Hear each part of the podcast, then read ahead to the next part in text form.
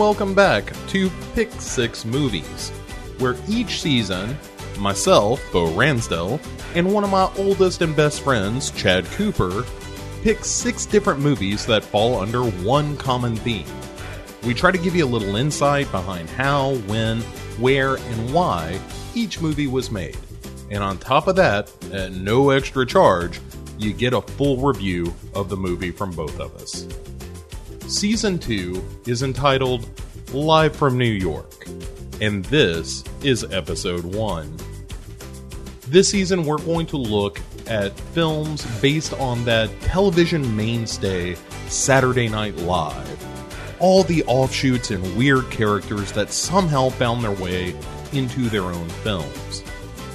So, anyway, let's get started. Ladies and gentlemen, boys and girls, children of all ages, live from New York, it's 1993's Wayne's World 2.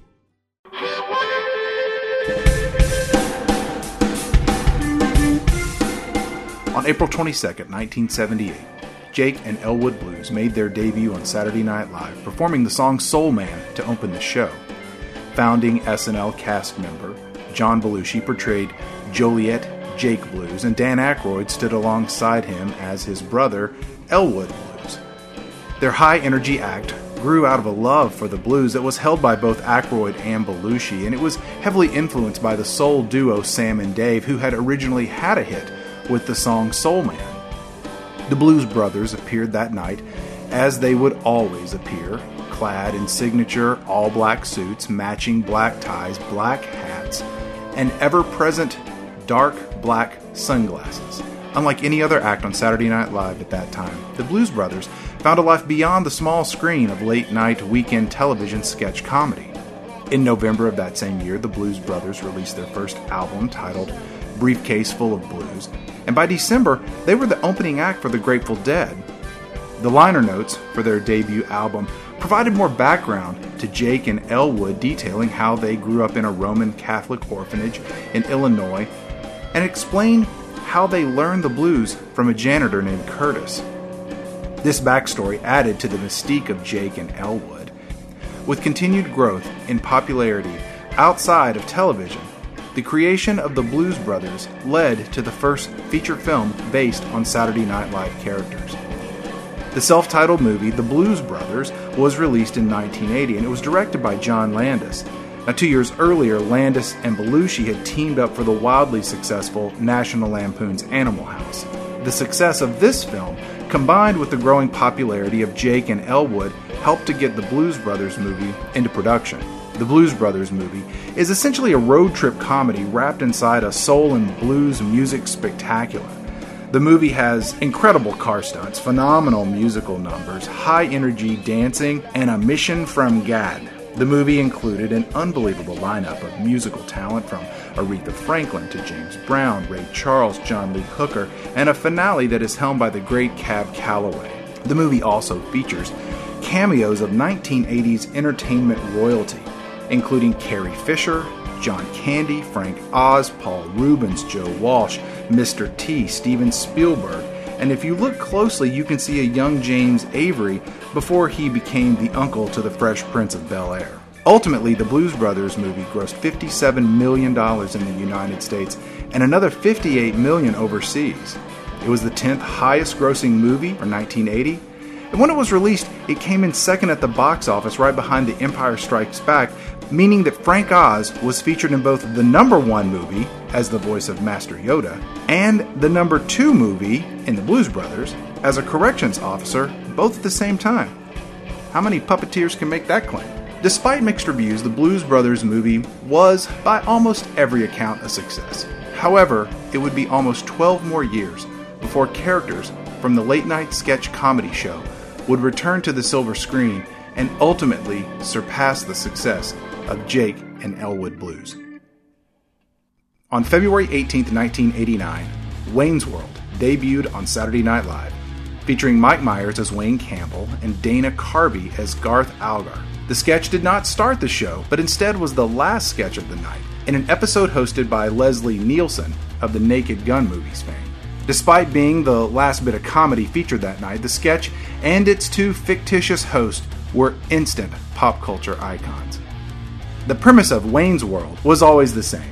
It was a talk show hosted by Wayne Campbell and his sidekick Garth. It took place in the basement of Wayne's parents' home and was broadcast on public access television in Aurora, Illinois. And that was pretty much it. Now, for younger listeners, public access television was like YouTube, but not on the internet. Anybody could get a show and broadcast it within a small geographic region. And when I say anybody, I mean anybody. Now, usually it was civic based shows or religious themed programmings, but every now and again, depending where you lived, you'd get a show like Wayne's World in the real world. And sometimes it got weird, long before the internet made things really weird. Wayne's World always began with the same recognizable guitar riff and the host screaming, Wayne's World, Wayne's World, party time, excellent. Formal introductions of the host were always met with a party on Wayne, which was then responded to with a party on Garth. And then the two would discuss music or babes or scream at the camera as it zoomed in and out at high rates of speed. Their show guest would be people from their school or maybe their family or just around the neighborhood. They oftentimes would use some verbal gymnastics to trick their guests into saying something that was borderline profane but clean enough to get on broadcast television. This would send Garth into spasmic fits due to uncontrollable, self contained laughter. The show also featured dream sequences fading in and out of pre taped segments outside of the basement. And it was, at least at the time, very funny. As Saturday Night Live could attract A list actors, athletes, and musicians, Wayne's World had a who's who of guests in the basement, including Wayne Gretzky, Madonna, Tom Hanks, Aerosmith. Wayne's World was as big as an SNL character could get. However, the character of Wayne Campbell wasn't wholly original to Saturday Night Live. Mike Myers brought the character of Wayne Campbell by way of a CBC variety show called It's Only Rock and Roll, where the character appeared on segments called Wayne's Power Minute. Myers based the long haired, easy talking, ever casual hero on the older kids that he saw growing up in Scarborough, Ontario. And Wayne Campbell wasn't Myers' only successful character on Saturday Night Live. Myers was a versatile performer on the program and had numerous other reoccurring characters on the sketch comedy show. These included a precocious child named Simon that hosted a talk show of sorts from his bathtub and shared his drawings and constantly was wondering if people were trying to sneak a peek at his twig and berries. He played Linda Richmond as the host of Coffee Talk, a character based on Myers' former mother in law who shared the same name. Myers played Dieter, the host of a West German talk show called Sprockets, on which he implored every guest to touch his live monkey and ends every show with spastic dancing. Myers leveraged the talk show theme premise a lot for his sketches, but none was as big as Wayne Campbell and his ever present sidekick Garth. Dana Carvey played Garth and was asked to join Myers as Wayne's best friend and sketch co host. Carvey, it should be noted, was one of the most versatile and popular characters on Saturday Night Live. He impersonated President George Bush. The that's the President Bush who threw up on the Prime Minister of Japan and not the axis of evil. Heck of a job, Brownie, President Bush. Carvey's impersonation of Bush number one helped to create a public caricature of the president that really took on a life of its own. Carvey's impression introduced catchphrases and mannerisms that people associated with President Bush that oftentimes he never really said or did. Carvey had a string of reoccurring original characters, including the Church Lady. He was half of the Arnold Schwarzenegger inspired bodybuilding duo Hans and Franz. And a personal favorite of mine, the Grumpy Old Man, made numerous appearances on Weekend Update. Carvey had a real gift for impressions beyond President George Bush. Again, it's the one who hated broccoli and on his 90th birthday skydived out of a plane, and not the one that Kanye West said didn't care about black people while standing alongside Mike Myers in a televised fundraiser for victims of Hurricane Katrina. Where was I? Oh, oh yeah. Carvey has a real gift at comedic impressions and finds one small personal affect and amplifies it wrapped inside a joke. His impressions included Tom Brokaw, Jimmy Stewart, Paul McCartney, I mean, just to name a few and Carvey was as good as it gets when it comes to being a great performer on Saturday Night Live. Now, when it came to Wayne's World, Carvey said that the only direction that Mike Myers gave him before their first sketch was that Garth loves Wayne. Carvey took the character beyond a nerdy, loyal sidekick into a shy master of engineering who is also an amazing drummer. He based much of this on his older brother Brad, an accomplished engineer who helped develop hardware for a video editing software called Video Toaster. Carvey said that whenever his parents would marvel at something his brother did, he would just smile quietly and say, Thanks. This was the inspiration for Garth's signature tight lipped facial expression. This awkward jaw adjustment caused Carvey to unexpectedly suffer from continual sore jaw muscles after he had played Garth for an extended period of time. Wayne's World had an immediate impact on the American lexicon. To use the word not at the end of a sentence was a standard joke on Wayne's World. Swing, party on, hurl, excellent were all liberally used to emphasize a point or to respond in kind. For many, the phrase that's what she said is attributed to Michael Scott from The Office. However, I believe that he lifted it from Wayne's World, which most likely lifted it from somewhere else. The duo would often create variations of a word such as babe that would evolve into new words like babelicious, robo-babe, babia majora, Abraham Lincoln, etc. You, you get the point. And the public loved these two goofy, ever happy, rock and roll worshipping basement dwellers. And with Myers and Carvey, two of the most popular cast members on Saturday Night Live, performing as two of the most popular characters on Saturday Night Live. The decision was made for Wayne and Garth to follow in the footsteps of Jake and Elwood and make the jump from the small screen to the big screen. The plot of the original Wayne's World movie was pretty simple. Our heroes are approached to take their show to the next level, unscrupulous behavior goes down, and our heroes come out on top. Rob Lowe was cast to play the part of the dubious producer. Lowe was coming off of a sex tape scandal, including an underage girl, and this was an opportunity for him to be in a movie where he was wearing his pants and not committing a potential sex crime. Lowe's character offers to take Wayne's World to a larger audience with money provided by an advertising sponsor. This advertising sponsor was played by none other than SNL alumni Brian Doyle Murray, Murray wrote the screenplay for Caddyshack, among other things. He's remembered every Christmas as the bonus hoarding boss in National Lampoon's Christmas Vacation, and for some of you, he's probably most recognizable as the voice of the Flying Dutchman on SpongeBob SquarePants. The movie also has a love interest for Wayne named Cassandra, played by Tia Carrere. Carrere had a musical and acting career, mostly in television, prior to being cast in Wayne's World, and in the movie, she performs all of her own songs. Later in her career, she appeared in True Lies and did voice work for animated movies, most notably as Lilo's older sister in Disney's Lilo and Stitch. With all of our principal players in place, let's get to the plot of Wayne's World. Wayne and Garth agree to partner with Rob Lowe on a more professional version of Wayne's World. The basement is reproduced on a soundstage, and they get advertising sponsors to pay the bills because that's how television works. Rob Lowe makes kind of sort of moves on Wayne's girlfriend, who Wayne has known maybe a week. Wayne gets upset, and then he has a cop buddy finger probe Rob Lowe's asshole on the side of the road during a standard traffic stop. Wayne helps his girlfriend get a record contract from a producer named Mr. Big, and for some reason I can't explain why that's going on. There's a couple of B plots surrounding Wayne's girlfriend Stacy, who's played by Twin Peaks' own Laura Flynn Boyle. Garth courts a donut shop waitress who's played by Donna Dixon, who is the real life wife of Dan Aykroyd. The music producer, Mr. Big, who gives Cassandra her contract, is played by Frank DiLeo, who had done some acting, but he was better known as Michael Jackson's manager. Now, throughout the movie, Wayne and Garth break the fourth wall and talk directly into the camera, and Myers constantly mugs for laughs. Alice Cooper makes an appearance, as does Robert Patrick, reprising his role as the T 1000 from Terminator 2. Chris Farley has his big screen debut. Meatloaf shows up, as it is the pain relief medicine Nuprin. The movie featured a revival of Queen's Bohemian Rhapsody. In what is perhaps the most memorable scene of the movie, where Wayne, Garth, and two friends ride around Aurora in the Mirthmobile, a 1976 AMC Pacer, with flames painted on the sides, blasting the Queen rock anthem.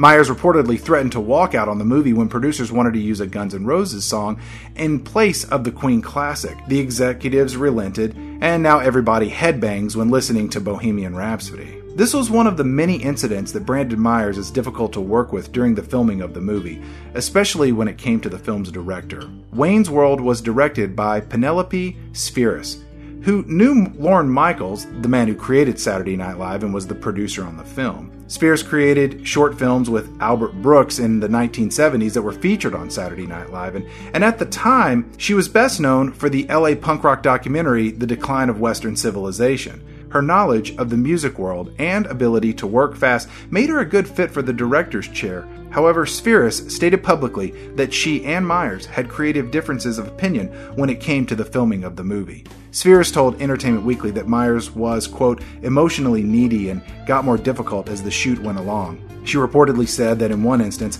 Myers stormed off the set over a matter of bagel toppings. Myers and Spheeris argued over the final cut of the film, which ultimately led to Spheeris not returning to direct the movie's sequel. Myers and Carvey were reportedly never close to begin with as well. This relationship became more strained in the future with the creation of Myers' character, Dr. Evil, in the Austin Powers movies. Carvey felt it was his impersonation of Saturday Night Live creator Lorne Michaels that was the uncredited source for Myers' portrayal of Dr. Evil. Carvey has stated publicly that he has since let bygones be bygones, but you know how that kind of thing goes. Wayne's World opened February 14th, 1992, and was number one at the box office. The movie beat out Medicine Man, starring Sean Connery, Fried Green Tomatoes, The Hand That Rocks the Cradle, and the Richard Gere Kim Basinger thriller Final Analysis. Wayne's World cost about $20 million to make, and it brought in over 120 million in domestic box office ticket sales. This led producer Lorne Michaels to see if there were any other hidden gems hiding among his stable of Saturday Night Live characters, starting with a feature film based on the Coneheads family. Saturday Night Live movies began to pop up in rapid succession, including a sequel to Wayne's World that was aptly titled Wayne's World 2. Myers' original script for Wayne's World 2 focused on Wayne and Garth seceding from the United States after discovering an ancient scroll this plot was based on a story taken from a 1949 British World War II comedy called Passport to Pimlico. The plot of this comedy is essentially that an accidental explosion of an undetonated German bomb left over from World War II unearths a cellar that contains riches and previously unknown royal charter from King Edward IV that cedes the surrounding land to the last Duke of Burgundy. Since the charter has never been rescinded, the London district of Pimlico is no longer subject to British law, including post war rationing and pub closure hours. Glug, glug. Perhaps in this original idea for Wayne's World 2, we would see Wayne and Garth flush with cash and absent of any local, state, or federal laws, residing in their own land, a, a Wayne's land, perhaps a Wayne's world. I mean, that sounds like a pretty funny premise. Now, why didn't you ever get to see that movie? Reportedly, this version was well into pre production before it came to light that the studio had no idea what the script was about and didn't have the rights to the original source material, and so production stopped immediately. Paramount Studio executive Sherry Lansing was reportedly furious with Myers. She threatened to ruin his life and his career. The Hollywood Reporter's Stephen Galloway wrote Leading Lady, a biography of studio executive Sherry Lansing. In the book, he writes that Lansing threatened Myers and told him, As I'm sitting here with you, there is a team figuring out how they can take every single thing away from you. Lansing then reportedly said, If I were you, Mike, I'd go to Lorne's office right now and stay there until you come up with a new script. We'll slide food under the door. Mike Myers believed it so much that he reportedly ended up in the fetal position on Lansing's couch. Myers eventually took Lansing up on the offer he couldn't refuse and banged out a script that is really just a continuation of the first movie and in many ways a copy of the first movie. It has the same characters, the same lack of plot. Garth is back, Cassandra's back, Christopher Walken takes Rob Lowe's place as the bad guy, Stephen Surjik took over in the director's chair, but otherwise, it's more or less kind of the same movie. Wayne's World 2 opened December 10th, 1993, a little less than two years after the original. The sequel was expected to perform as well at the box office as the original, but it didn't. It brought in $48 million domestically on a $40 million budget, far below the original's $120 million take. Now, it did open at number one at the box office, dethroning the previous top spot holder, Mrs. Doubtfire, and pushing the Whoopi Goldberg singing nun flick Sister Act 2 back in the habit to third place in the box office rankings. Despite opening at number one, Wayne's World slowly dropped in the box office ranking over the holiday season with some stiff competition from the Pelican Brief and Steven Spielberg's Schindler's List. Although I think the Venn diagram of people that saw Wayne's World 2 in the theater and Schindler's List in the theater resembles a number 8 that fell over on its side. Despite Wayne's World 2 not performing as well as its predecessor at the box office, the wheels were set in motion for a string of movies based on Saturday Night Live characters. The first Wayne's World ushered in a decade where nine, yes, nine Saturday Night Live character themed movies would hit the big screen. Which brings us to this season of Pick Six Movies, live from New York, where we will be exploring six Saturday Night Live inspired movies to better understand each film, the writers, the actors, and ultimately the characters themselves from the most successful and longest running sketch comedy show ever on American television. Are any of these movies any good? Do they hold up over time? Should you watch any of these that you may have missed during the 1990s? Well, join us over the next six episodes and we will try to sort this all out. So, what do you say we start off this season with a great big number two? Ladies and gentlemen, boys and girls, Wayne's World 2.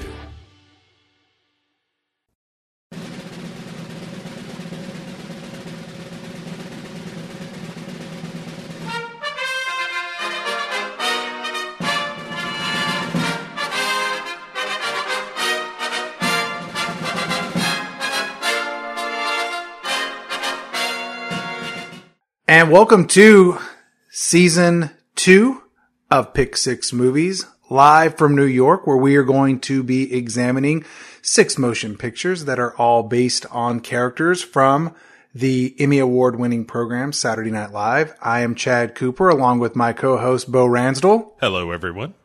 And tonight's episode, as the introduction uh, led up to, is going to be Wayne's World 2. You know, as noted in the opening, you know, there were some, some troubles, uh, surrounding the script of this film. But, you know, the biggest problem, in my opinion, is that it's really just a retread of the first movie. It reminded me of, you know, maybe like Home Alone 2 or Hangover 2, where as you watch the film, it's kind of beat for beat, note for note, just a carbon copy of what we saw the first go round. Yeah, without all the comedy and energy. Yes. I think that's the big problem here. Is not so much that it's a ripoff of the first one, it's that it's a flaccid, unfunny ripoff of the first one. You know, well, you know, I mean, a great, a great sequel gives the audience, you know, everything they loved in the first movie, just in a totally different way. I mean, there, there are examples, in, in my opinion, uh, Lethal Weapon 2, uh, the second Guardians of the Galaxy, The Godfather 2, they all embrace what was good about the first film and just provide it, you know, a second helping of that. Yeah, it's the analyze that theorem, I think, is what they refer to it as in Hollywood. I don't think anyone refers to it as the analyze that theorem. you know, you're you're right. This should be pretty easy. But obviously your intro points out that this was sort of slapped together after the original idea didn't come together. And that's what makes it more interesting, I suppose, but it doesn't make the movie any better. At, at, the end of the day, I felt like Wayne's World 2 was this mishmash of lazy ideas.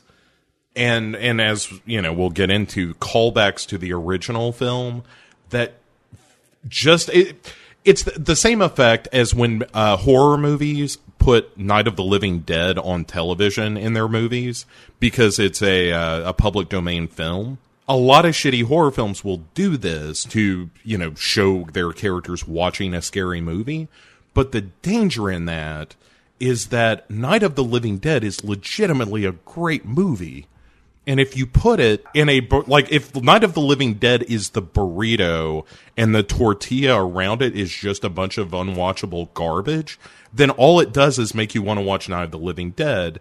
The, the end to that very long tail on that kite is every every moment of watching Wayne's World 2, I was reminded of how much I would rather be watching Wayne's World. Could I make a movie called Chad's Scary Movie and just set a camera up filming Night of the Living Dead and then release that as a motion picture? Yes. People would come see it? Yes. Yeah, it's public domain. You can do whatever the fuck you want with it. You can re-edit it as a comedy. Hmm. Yeah.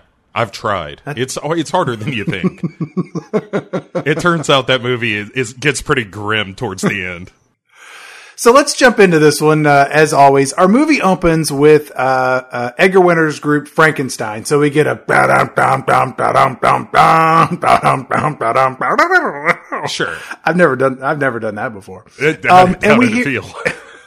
it felt great. Sure it does. Um, and we hear, you know, a signature extreme close up, you know, from inside the new home that is the set of Wayne's World. And so, you know, we get through some sort of exposition of, of Wayne telling us that we're on the new set. It's located in this abandoned Acme doll factory. Garth uh, tells us that he feels sorry for anybody that still uh, lives in their parents' basement, which uh, you know, I'm just gonna, I'm gonna save that thought. For some reason, they have accurately recreated the basement from Wayne's parents' house in the abandoned warehouse, and it looks the same, but not exactly. And it reminded me of when, remember when, uh, Pee Wee's Playhouse, like rebuilt the playhouse and everything looked the same, but it was kind of weird and different. It was just sort of this like odd imitation of the original. Yeah, it, it's also in in that vein. There was the replacement of Darrin's in Bewitched with a similar but not quite exact guy. All right, so here's a couple of problems with this whole situation. One, uh, you're doing the show and you make a crack about it being in an abandoned doll factory, which doesn't matter ever in this movie. But it feels like it kind of should. It feels like there was a joke there that nobody bothered to go get. Did you notice that behind Wayne, when they're doing the show, there are three very dark brown naked baby dolls and a Ronald McDonald stuffed doll? I'm, not sure who the set designer was on this film, but I couldn't tell if this was meant to be creepy or funny, but it kind of fails on both points. Right. Uh, production design, I don't think, was at the top of the list in this film. Uh, I think it was just like, holy shit, we got to get something working. When he is going through and delivering his monologue, much like most good films or real movies at least, he states the theme of the film, right? He says, look, I'm kind of, I'm doing the show, but I'm not really doing anything else. And Cassandra's going on to all these greater things. And I really feel like I need to do something big with my life. Thus stating your theme. let me let me let me interrupt here a second because so during the show, Wayne and Garth explain that they're in a new time slot and they had to swap out with a couple of other shows. So they swapped out with Plant World, which also had to swap out with a show called Cooking World, which then had to swap out with a show called White Supremacy World. And I was trying to tie this back into those dark brown baby dolls at the beginning, wondering if they were a prop left from one, if not all three of those shows. Oh, I, one hopes that it was the cooking show. I, I don't know, but it was really bizarre for me to kind of be like, what are these little dark brown baby dolls? And then they're talking about white supremacist and I got, I got uncomfortable. Given the, the state of the world in which we live, that joke plays better back in our past when it wasn't so much of a thing.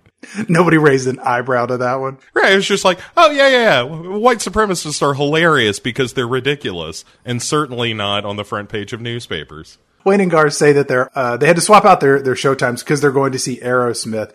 And for for any younger listeners, um, this is a band that uh, many of your grandparents reference when uh, they listen to the shitty music that you currently love. Here's a question that kept rattling in my head: Do Wayne and Garth only have one set of clothes? Yeah, I think it's sort of Bart and Lisa Simpson territory. You know, it's they've got multiple versions of the same outfit. So they're more uh, akin to Albert Einstein as opposed to say a homeless person. Yeah, clearly Wayne and Garth both approach their lives in a way where they don't want to waste the brain power and decision making power of what do I wear today. I got to think about the show. They're devoted to the show that way. Is their show live? One presumes so. Uh, I mean, even in the original, it seemed like that was the case, which Yeah, but that was you were on Saturday Night Live. That that made sense. This is a live show on there because Mike. Like, why they don't have an audience and they're going to see Aerosmith? Couldn't they just tape an episode and just air it?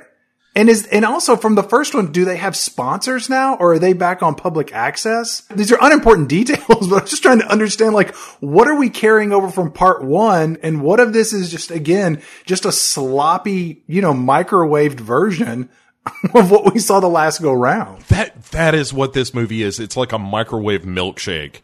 Like on paper, it sounds like such a great idea, and then the final product is just this lump of shitty mess they uh, they end their show and they have to run off to the mirth. Uh, so they end their their show and they have to run off to the Mirthmobile, uh, a la Adam West's Batman theme. And they tilt back the bust of a statue and there's a button and they push it and the bookcase goes back. And then there's this fireman's pole. And then Garth grabs it and slides down it and he lets out this uncomfortable moan, which I'm assuming this is emitted from him because he likes the way it feels when his cock rubs on it. Yeah, it's uh, I think a little bit of a callback to him talking about climbing the rope in gym class, that sort of thing. Yeah, check that box. Right, right. What you? Hey, look, the fans came here. The tickets got bought for a reason. They want to hear some swings. They want to hear "We're Not Worthy." Don't worry, we we get all that. So then we get one of our many many times that that Wayne addresses us at the as the audience. You know, Mike Myers in these films particularly really mugs a lot for laughs. Um, and he does this in other films as well. And, you know, it makes sense on the set of Wayne's World that he would talk to the camera because he's on a show talking to his audience. And it's just kind of odd, you know, in, in the movie setting you know, as far as just sort of that breaking of the fourth wall. Well, they do it in the original film as well, but it's a little more clever because the camera kind of gets handed off from Wayne to Garth, and there's a couple of times in particular that I thought were funny where it accidentally gets stolen by Ed O'Neill's kind of psychopath character. Right. They don't do it. They don't do anything that meta or inside out well, you know, kind of playing with the uh, playing with the concept. Right. It's just, hey, remember the thing from the first movie? We have that too. We're just not doing anything with it. Have you watched Mike Myers on that relaunch of the Gong Show where he plays Tommy Maitland? No, I just don't care. I've watched it. He, he's like a grandpa version of every character he's ever done rolled into one. It's, it's just, it's great when you watch it. How anyone could not know that this is Mike Myers is someone who's never seen Mike Myers say a sentence in their life. I mean, it's clearly Mike Myers. Im- immediately, you know, it's Mike Myers. Unless he was just out there going like, you know, donkey, behave. I mean, just like hitting all of the, the catchphrases. Does he have a Scottish accent in this? Yeah, he does. Oh, of course whole, he does. It's, it's, either it's either Scottish or British or something, and he's calling people cheeky monkeys, and he's dancing around, and he's doing. You know, he does that head pop with his eyes, and it's it's well worth watching for about four minutes. Like he is the Paul McCartney of Saturday Night Live in so many ways of the kind of goofball, but so vanilla kind of comedian that sort of yeah. thing feels right for him. Like, like, sort of like Drew Carey, although I would say Drew Carey or Drew Carey is edgier. Uh, surprisingly, but it's that sort of thing of like Drew Carey makes a great host of The Price is Right. Yeah, find the right vehicle and then you know drive it. Right, but I would still rather watch The Price is Right than whatever Mike Myers does. I like I at, at the end of this movie, I really dislike Mike Myers, partly because of your intro and talking about sort of his behavior. And I'm just a big believer that you behave like a professional on a set in an industry like that. Like, yes, you can be creative and weird and silly, but people's jobs depend on you, so act like a fucking man about this. Or woman, mm-hmm. not to be sexist. And I'd give him the same shit either way. And Mike Myers yeah. in this story just sounds like a whiny little bitch about everything then you see him in the film and he's also it really is a waitress get the coffee here comes another mug. It happens all through the movie. Well i think it's also reflective of of the character of, of Wayne as well. And, and we'll, we'll, we'll dive into that uh, as we continue going forward. So Wayne doesn't take the, uh, boner pole. He decides to go down a service elevator to tell us what's been going on in the last year. And he says it's a year later. And then he tells us that he's getting hair in new places. And, and my assumption is that he's not talking about pubic hair because he's a grown man. He's 45 years old. clearly. And I'm like, is it ear hair, knuckle hair? You know, is there something I don't know? But we're going to get into pubic hair a little bit later. His girlfriend Cassandra from the first movie is cutting a new album. Uh, here we get our first swing and the dick thrust that they do. Um, he throws in the she'd give a dog a bone line. And Wayne kind of hits on uh, this point that, you know, everyone's hassling him to do something with his life and to become an adult. Yes, as, like, like I was saying, this is screenwriting 101. In the first 10 pages, you state the theme of your film. This is what it's about. This is the, the journey that the main character is going to go on. And at this point, I'm thinking like, hey, this hasn't been funny so far, but it at least works like a movie where we have a character stating for the audience. It- you know, it's the uh, Disney song sort of thing, that opening song where the the character states what it is that they want in the film. That's what this scene serves as. In theory, if they fucking stuck to it, which spoilers, they don't. How old is Wayne supposed to be? What was your guess? I mean, if you had to put a number on that, you would assume he's 21 22 and Garth like there's a shot but while we're on the the subject there's a shot of Dana Carvey as Garth when it, it's the scene when he's with uh, Kim Basinger that we'll talk about later but just the angle and the way that he's got his his chin tucked in he looks like he is 51 years old and it is so distracting in this movie don't watch this movie on high def Blu-ray. No. You know, if you if you can get an old VHS copy and maybe you know smear your television screen with a piece of pork. like, Buy a it's gonna make it VHS a player. more enjoyable. and a Sony 27 inch Trinitron. And that that is the ideal way to see this movie. Also turn the sound off. Also, does Wayne have a job and does he make money? Is he making money from the show? And, and this isn't reflective of the film. I'm just kind of wanting to get your opinion. I just kept thinking, how is he paying for this warehouse? Like, is he selling, you know, dark brown naked baby dolls? like, I don't know, Going like back on to the side or season something? one, he's got skag in all the pipes. Second pipe on the left. Leave the know. money in there. Yeah, one presumes that advertisers are paying them enough that they can afford this place, which is also their studio. But it's none of this stuff is ever explained. You don't think that they're squatters in the factory? And like maybe there's other homeless people or drug addicts wandering around in the shadows. They've got to chase off the indigents every night with one of those old like Sicilian brooms or something. Get out of here, Greasy I'd love to see Wayne interview like junkies and prostitutes and just people that live on the fringe of society's you know acceptable level of, of human behavior. just like Whoa. like like schizophrenics and bipolar disorders, people with like severe uh, debilitating mental disorders. You know, just like like weird. Sure. I don't know, like Whoa, tonight on our show, we've got Mary Harrison. She lives in the basement. She believes she's the little mermaid and once killed her child by mistake. So, swing. here's Dan and Donna. They integrate vomiting into their love mating. Hurl. right. If you hurl on her, then I'm going to blow chunks. And then we'll all fuck each other. I give, he'll give a dog a bone. Now, now there's a movie I want to watch. Wayne and Garth interviewing people that, that vomit during sex. Yeah, if Well, that, were- sounded so much better coming out than I Right. thought it was going to. repeat it back to yourself and then think about what happens in this movie and ask yourself which film you want to see. I'm not just repeating it back. I'm writing it down. That's a great idea. We play Night of the Living Dead in the middle of it. That shit's free. Uh, Wayne says he wants to do something big with his life. And, and Mike Myers, it was interesting in watching this that he loves wordplay. Yes. There are a couple of scenes throughout the film, like in, in this driving scene in particular, there's a bit where they pull through a drive through and they're talking in uh, this staccato way that it like would emulate what it sounds like when you hear someone speak to you from within a fast food place. There's a joke like that. There's one about uh, Sweden that is just a bunch of crazy made up words thrown together that he clearly Yeah. you really choose the fat on on that scene.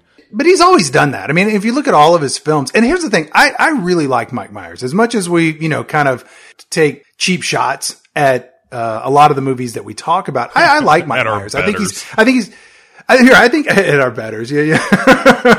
I, I, think he's you can genuinely can really be funny, but in this movie, that's not the case. There's one moment as he's kind of giving his exposition, he also tells us that Garth that he got pubes.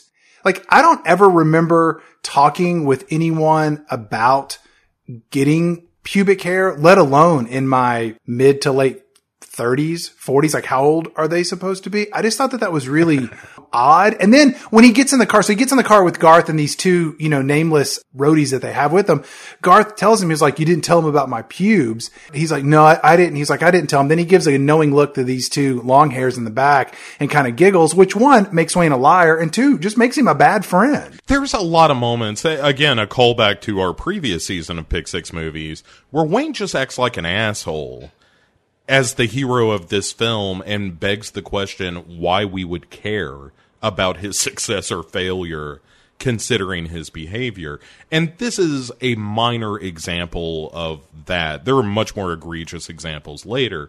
But yeah, it's just kind of him being a jerk to presumably his best friend, you know, the guy that is always at his side, the guy that's second billed in the movie, for God's sakes, co co starring. so we're driving around and we're listening to Radar Love, and there's a DJ called Handsome Dan who's played by Harry Shearer, who has a very distinctive voice. He sounds just like Kent Brockman from The Simpsons on that. Quick little fun fact for you. I know how much you love fun facts. Uh, the radio station call letters in this movie is WPIG, which was the rival station to WKRP in Cincinnati, which was a sitcom on TV uh, way back in the 1900s. Another fun fact, Bo, we are old. You know what? Now that you've mentioned it, I kind of would rather be talking about that Thanksgiving Day episode of WKRP than this movie.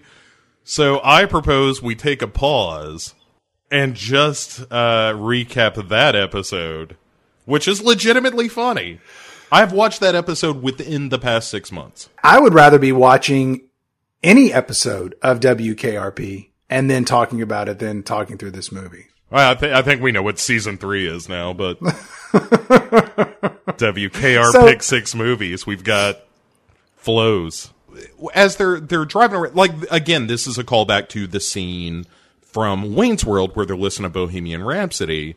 But you know, I know Bohemian Rhapsody. I served with Bohemian Rhapsody, and Golden Earrings, Radar Love, you sir, are no Bohemian Rhapsody, and it doesn't have the energy and even kind of the silliness of that first introduction of the characters.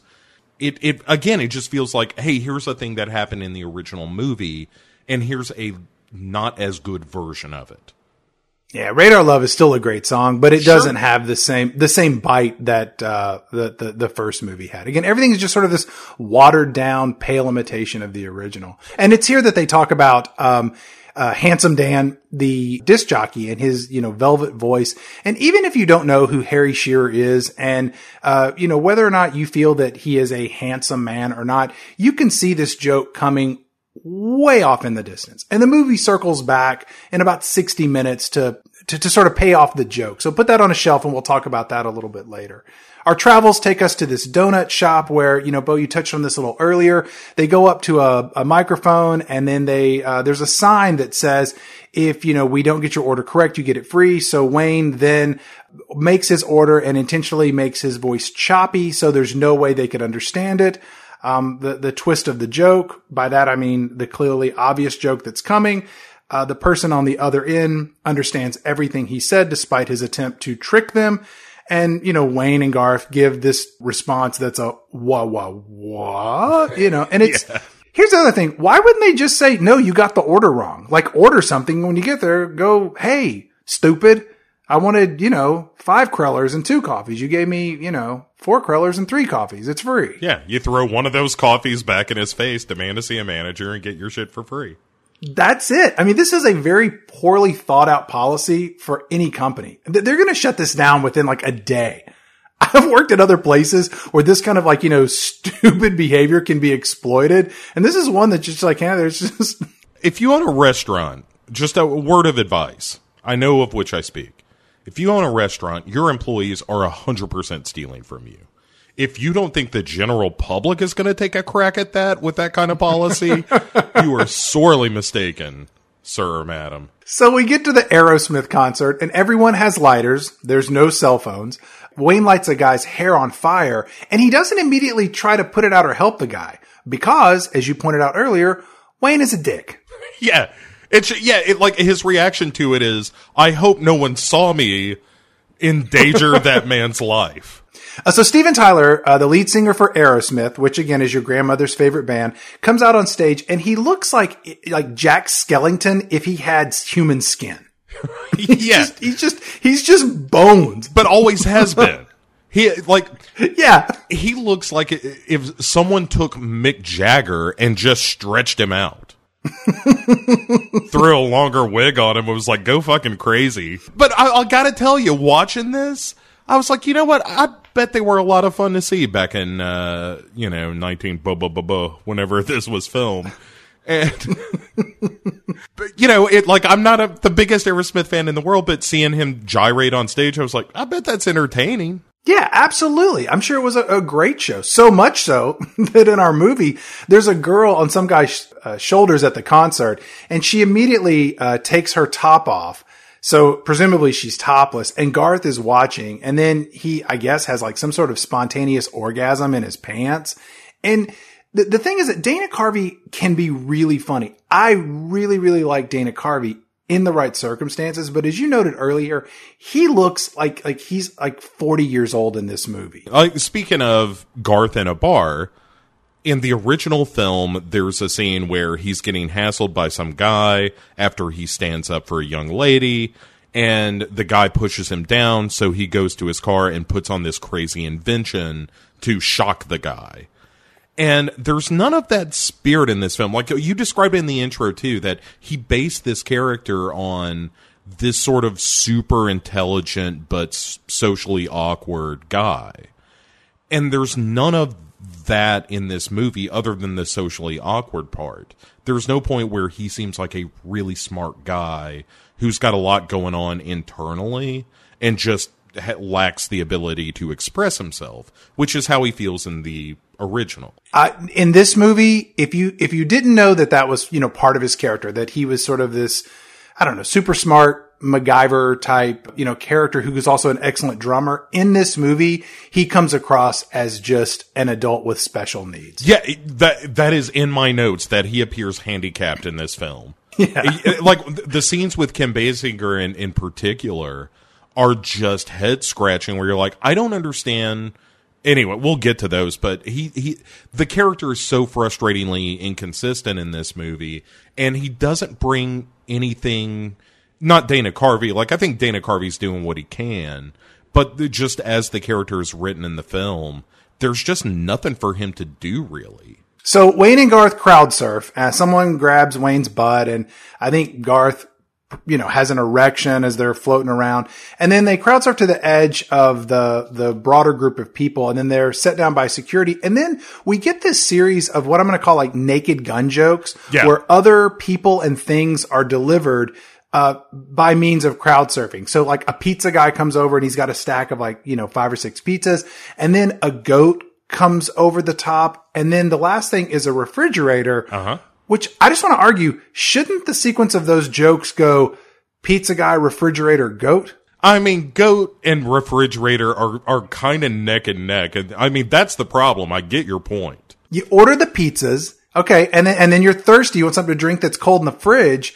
And then the goat, you're like, what? A goat? It would be better, like keeping with the animal theme, it would be better if it was guy with pizzas, like a goldfish in a bowl because a goat feels extreme. Like that, where's that goat yeah. going? Who asked for the goat? What are they doing with it?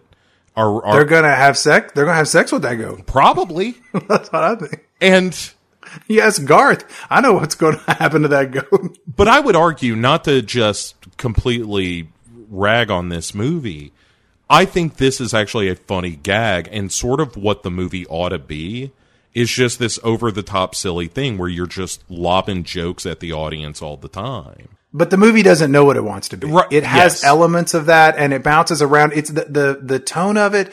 Again, when you look at the naked gun, you know, again, it's, it's that sequence of jokes. It's like, you know, foreground, background. It's sort of the, the juxtaposition of, you know, very dry delivery of dialogue against ridiculousness in the background. In this thing, it's just like a, like what I envision being inside a very sad clown car is. You know, it's just, it's cram packed with a bunch of, you know, stuff that's trying to be funny and none of it's is, is working very well. Yeah, but I, I do I did like that joke for the there there are a handful of jokes in this movie that I really do like, and that one's pretty good. And we follow Wayne and Garth backstage because they got their laminate passes, and that's where we meet Cassandra, who is now with her new uh, producer Bobby Cahn. Can I, just can we just call him Christopher Walken? yeah, it's Christopher Walken being her producer, and he is, uh, as I refer to him in my notes, the Rob Lowe of our film. He is essentially the same character. He is the skeevy outsider who has designs on Cassandra and is a producer and, glit- and kind of glitzy. And, and backstage, it's like full on early nineties. Like it, it's hard at times to see the actors through all of the grunge that's going on. It's just plaid shirts and ripped jeans as far as the eye can see. They they filmed an episode of 120 minutes while this was being shot. And you know, the point you made earlier about how Wayne is our hero, but he's really just an asshole. I don't think in the first or second film that our bad guy, in this case, Christopher Walken, ever really does anything that is, uh, untoward or nefarious. He's just a dude living his life, going along. Like he's not deceptive. He never purposefully does something that is malicious. And I was like, I don't think he's even a bad guy. I think he's just a dude in the movie, but that's my opinion. I would argue Rob Lowe is a little underhanded and and plays plays a little fast and loose with what he says versus w- with what he does. He's not a terrible villain. He's not out to rule the world, but he's kind of a jerk. Christopher Walken seems to genuinely be looking out for the best interests of Cassandra. I mean, as well as wanting to get it wet. Like that's totally on the table for him. And and God bless her, good lord. Christopher Walken is a song and dance man. You you'd be lucky to have him in the sack. You'd be, yeah, you absolutely. And in it, Cassandra, i i in this scene, she's dressed to kill. She's wearing this tight dress. To call it low cut is an understatement. I mean, she's kind of like spilling out of this garment. And then here comes Wayne in his ripped jeans, his uh, one black shirt, his one hat with his public access show name sprayed across the top of it. And, and you know, when I saw this, I was thinking, like, like, have you, have you ever seen a, like, like a politician wearing a hat with their campaign or logo slogan on it? Oh sure, yeah, yeah, yeah. Who, who am I kidding? If you've turned on the television in the last two years, you've seen this. Right. And you know how that kind of made you feel, made you feel sad for the person who's like a walking billboard for their own shitty brand. You know, whether it's like, you know, some sort of paint company or I, I don't know, not that not people have paint companies. I'm sure they're wonderful people, but you know, I mean, it's just like, like that's how I feel when I, when I see Wayne. Cause I can't even imagine having a conversation with Wayne. Like if you didn't know his show, if, you- if you didn't know what Wayne's World was, you, you know, you kind of walk with this guy's like, Oh, what's Wayne World? Wait, what's Wayne's World? Oh, that's my public access show. And you have hats for that show and you wear them all the time, even when you sleep. Like, like, why is your blonde friend rubbing his dick all the time? Like, like just everything about this is just, Right. it's just odd to me. That sounds like a public access show. In all fairness, A guy who wears the same clothes all the time and has a best friend who won't constantly stop touching himself. uh huh. By the way, did you see our, our dark brown naked baby dolls next to Ronald McDonald? Right. This is weird.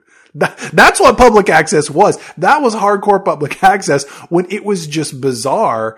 And this is, again, it's not that. That's okay. Right. So yeah, you like if you rolled the dice on the right night on public access, you might get yourself a leather daddy. It could have happened. yeah, depending what city you were in and the time of day, there was a a hundred percent chance of P- that. Pennsylvania, three fifteen a.m. on a Saturday.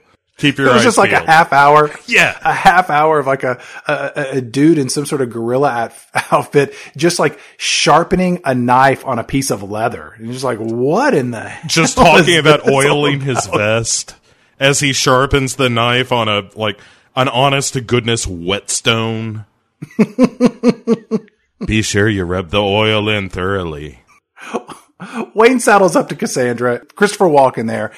When I think of Christopher Walken, I think he's a real switch hitter and he's able to pull off comedy and drama.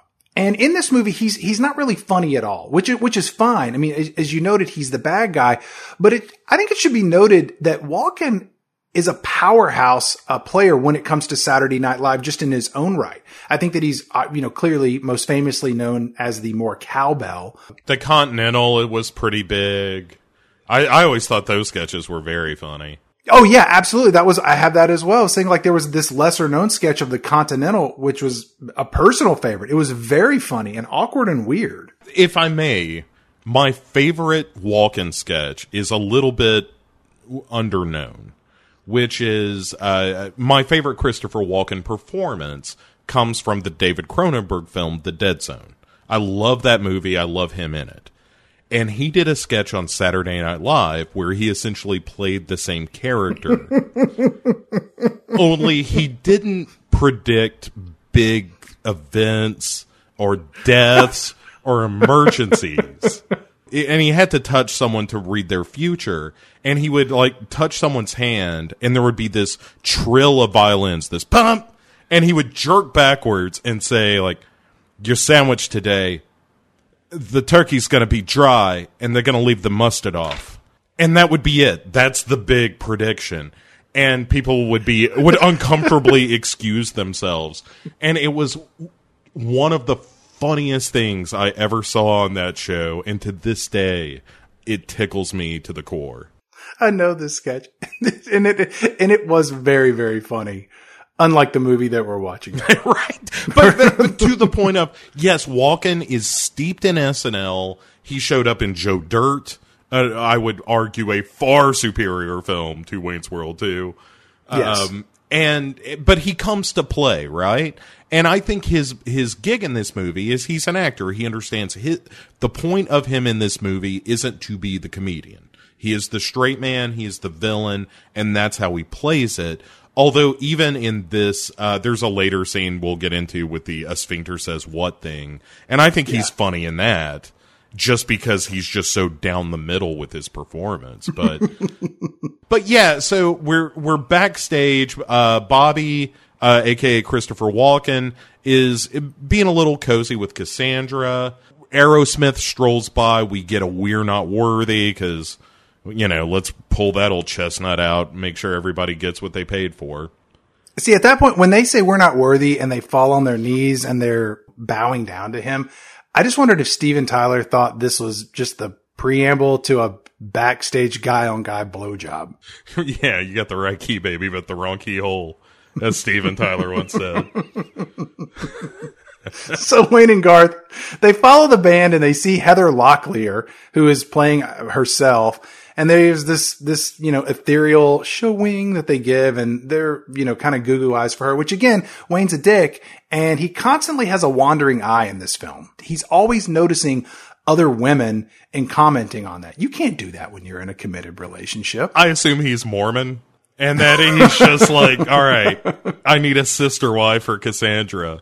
That's the only reasonable explanation I feel for his behavior. Cause yeah, like every time a remotely pretty girl is around him, it's just like, you know, Cassandra who? Spoilers, we're, they're broken up for half the movie anyway. And you know he was going to fuck Drew Barrymore. Yeah, we'll, and we'll get to that later. Christopher Walken and Cassandra get pulled into the exclusive VIP area with Heather Locklear and Aerosmith.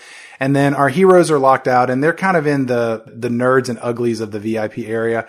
And then who comes strolling up? This was a very pleasant surprise, but Bob Odenkirk, who would later play Saul Goodman on Breaking Bad and uh, Better Call Saul. He was, you know, part of uh, uh, Mr. Show, uh, Bob, Mr. Show with Bob and David, and then beside him is Robert Smigel, who voiced Triumph the Insult Comic Dog and wrote a ton of humor. Both of them uh, wrote for Saturday Night Live, and they come over and they they just straight up look like they're they're rejects from Lambda Lambda Lambda. You know what I mean? They got the homeroom glasses and and like the members only jackets. I mean, it's it's it's almost so over the top that it it made me laugh of, of that they, like they almost knew how how shittily stupid they looked, although that may have not have been the case.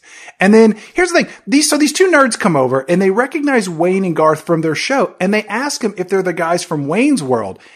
You know, but the show that he's advertising on his shitty, arguably smelly hat. And then Wayne is like, uh, no, no, that's not us. Why would you do that? You have a show. You should be flattered that you have fans, you know, who Right. know you and know who you are. Wayne in this movie is such a needy person who's constantly looking for attention. Why wouldn't he jump at the chance to talk to a fan of his crappy television show? Oh, because they're not the right kind of fans, Chad. That's the problem. Is oh these nerds that that's not our audience. I'm cool. Like if you're gonna do this, and I, I really felt like Smigel and Odenkirk were really slumming in this thing, even if they were writing for SNL at the time. Uh, these performances, like you said, it, like these are, are are roles that in the past would have been played by Eddie Deezen. Kids, ask your grandparents about him. Yeah, but again, this is all pre-Triumph. This is pre Mister. Is this pre Mister Show? Yeah, uh, I, got to do the math yeah, on it. No, that's sure. no, it's no, it's post. It's Yeah. post Mister Show. Yeah, that's a oh, that's a shame. Hey, man, we all got bills to pay. Yeah, I, I mean, look, I love Bob, Bob Odenkirk. I think he's a surprisingly good writer, as a matter of fact. Uh, thanks to a, a, a gift of yours, he I, I've uh, read that collection. It's quite good, uh, called A Load of Hooey. yeah, it's fantastic, and and so yeah, it's nice seeing them, but they're they're kind of thrown away in this movie. And the one thing I will say about this, I I didn't get a laugh out of it, but I do think it's a, a kind of a funny Looney Tunes joke where when Wayne says, "Oh no, we're not them," and Gar says, "Yeah, if Wayne said it, it's true," and pointing at Wayne. And like, look, man, I am panning for gold here. It's mostly rocks and shit. Your threshold for what makes a good joke in this movie is so incredibly low. And again, I'm going to throw a couple out there that that made me laugh out loud. I think there's maybe two or three times I really laughed out loud, and they're equally as stupid. I watched But this movie three times. I took it where I could get it. So the way that scene ends is it's just over. And then we cut to the next scene where Wayne uh, is in bed and he's having a dream, and he is sleeping in his one black shirt, um, his one black hat, and uh, uh, kind of red uh, boxer shorts um, with uh, his favorite hockey team's uh, logo on it. And I can't figure Wayne never takes his hat off, which I was just wondering, like, do you think he has some sort of like disfigured head?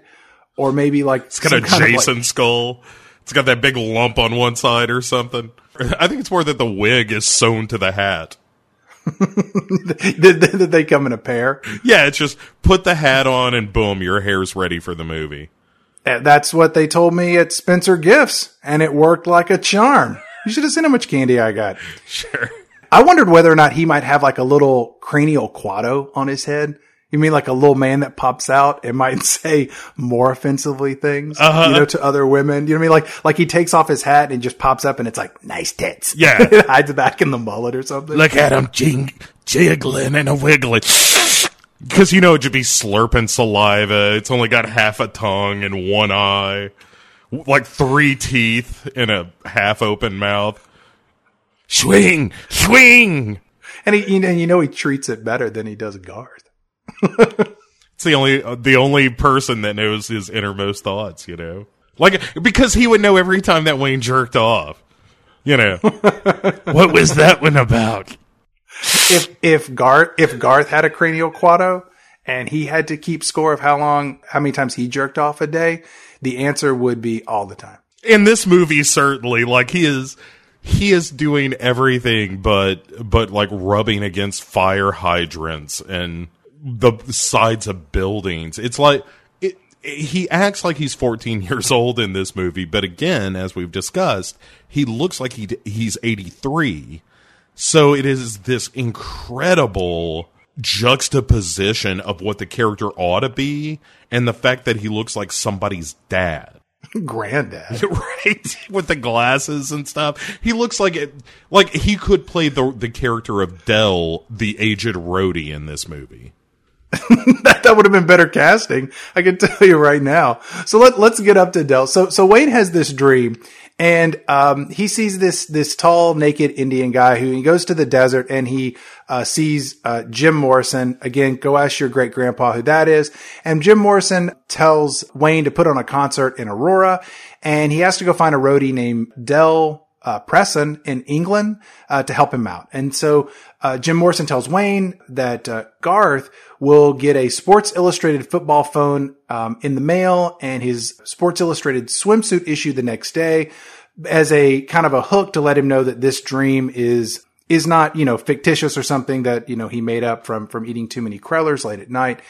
Uh, then then you know kind of Wayne wakes up. All of this sort of comes uh, you know, comes to light because Garth walks in and he says, Hey, my Sports Illustrated showed up. And again, for younger listeners, Sports Illustrated was a magazine, which is like the internet on paper. And he says, you know, I got my swimsuit issue, which was like, I don't know, PG rated internet porn back in the day. Right. It was, it was softcore Playboy.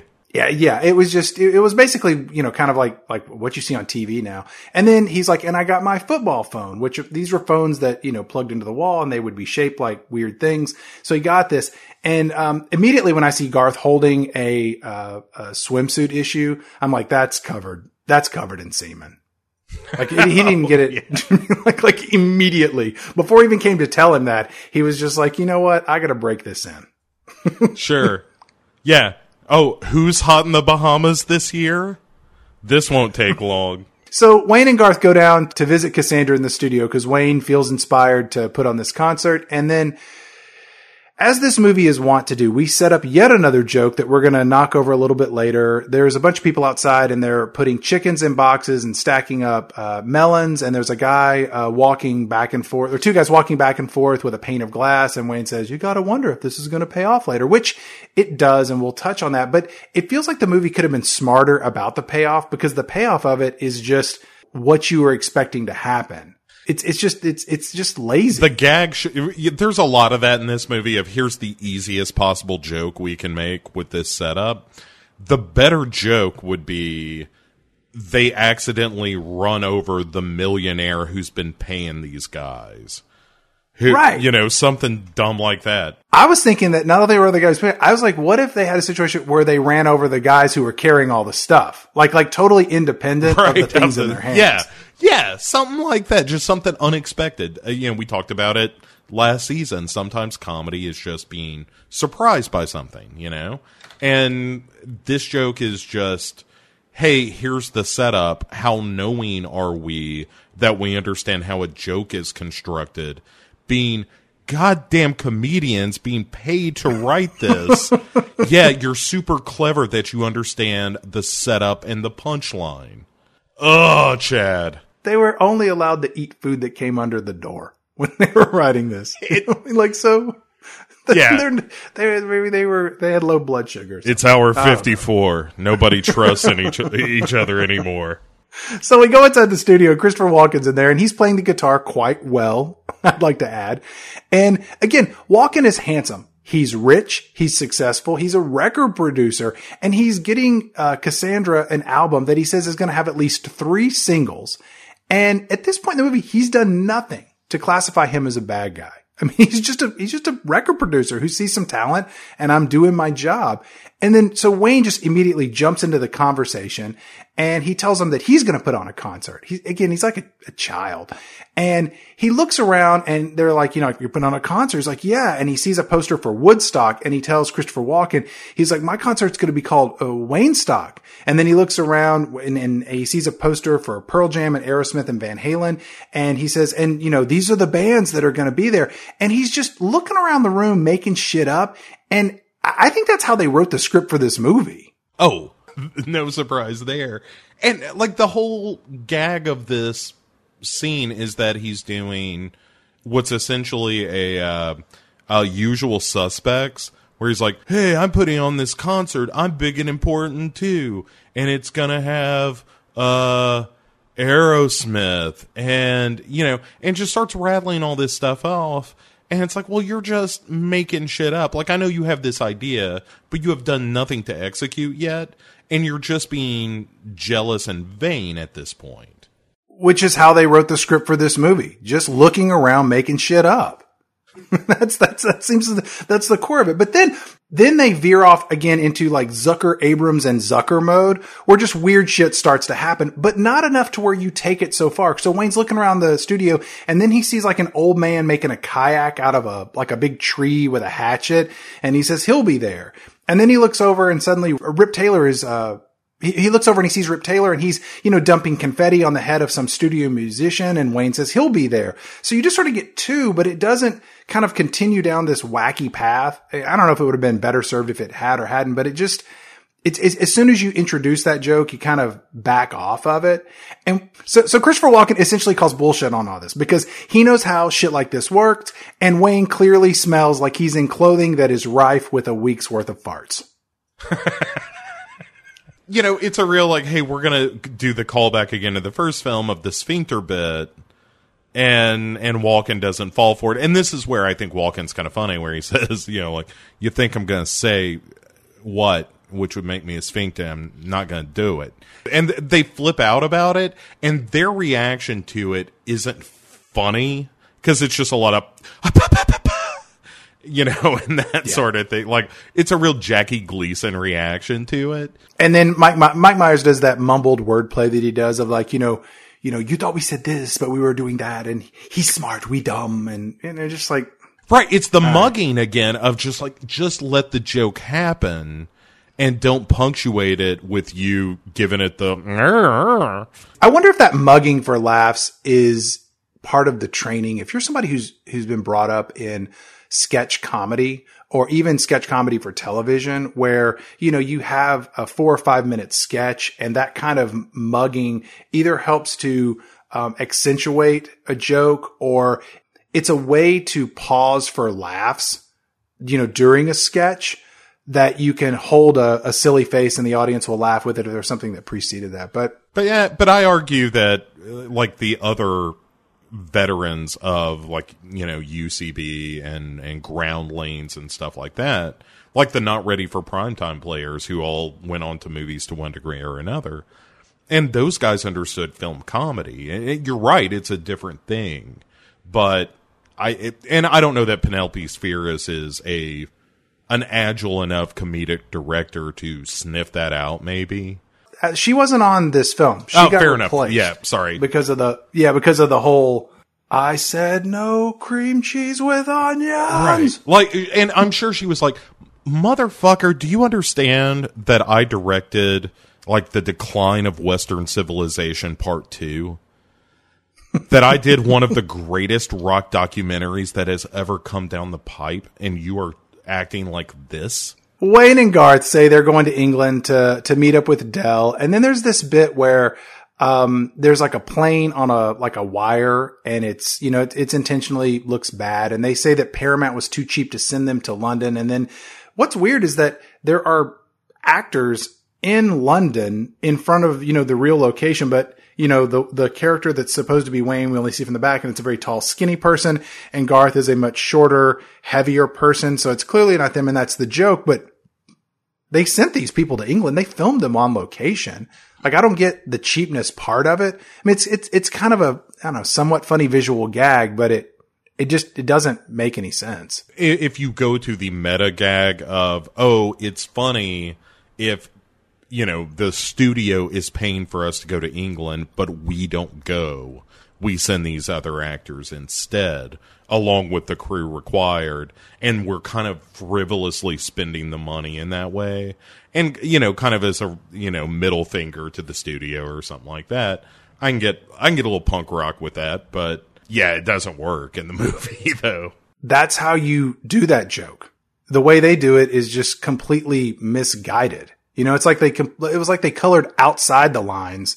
You know, like I don't know what the hell you guys are trying to accomplish here. So they go to Dell's apartment and in my opinion, this character should have been the bright star of this sequel. Oh. He could have been like a, like a pre-racist, uh, meltdown Michael Richards. You, you know, like so if it had been, if it had been played by Ozzy Osbourne, or let's like, you know, if they could have gotten him Keith Richards or Mick Jagger, if he hadn't been in the first one, Alice Cooper, you know, like that could have been like, like this jalapeno spice to this movie. But instead we get this, uh, performance by Ralph Brown, who had been in The Crying Game and Alien 3.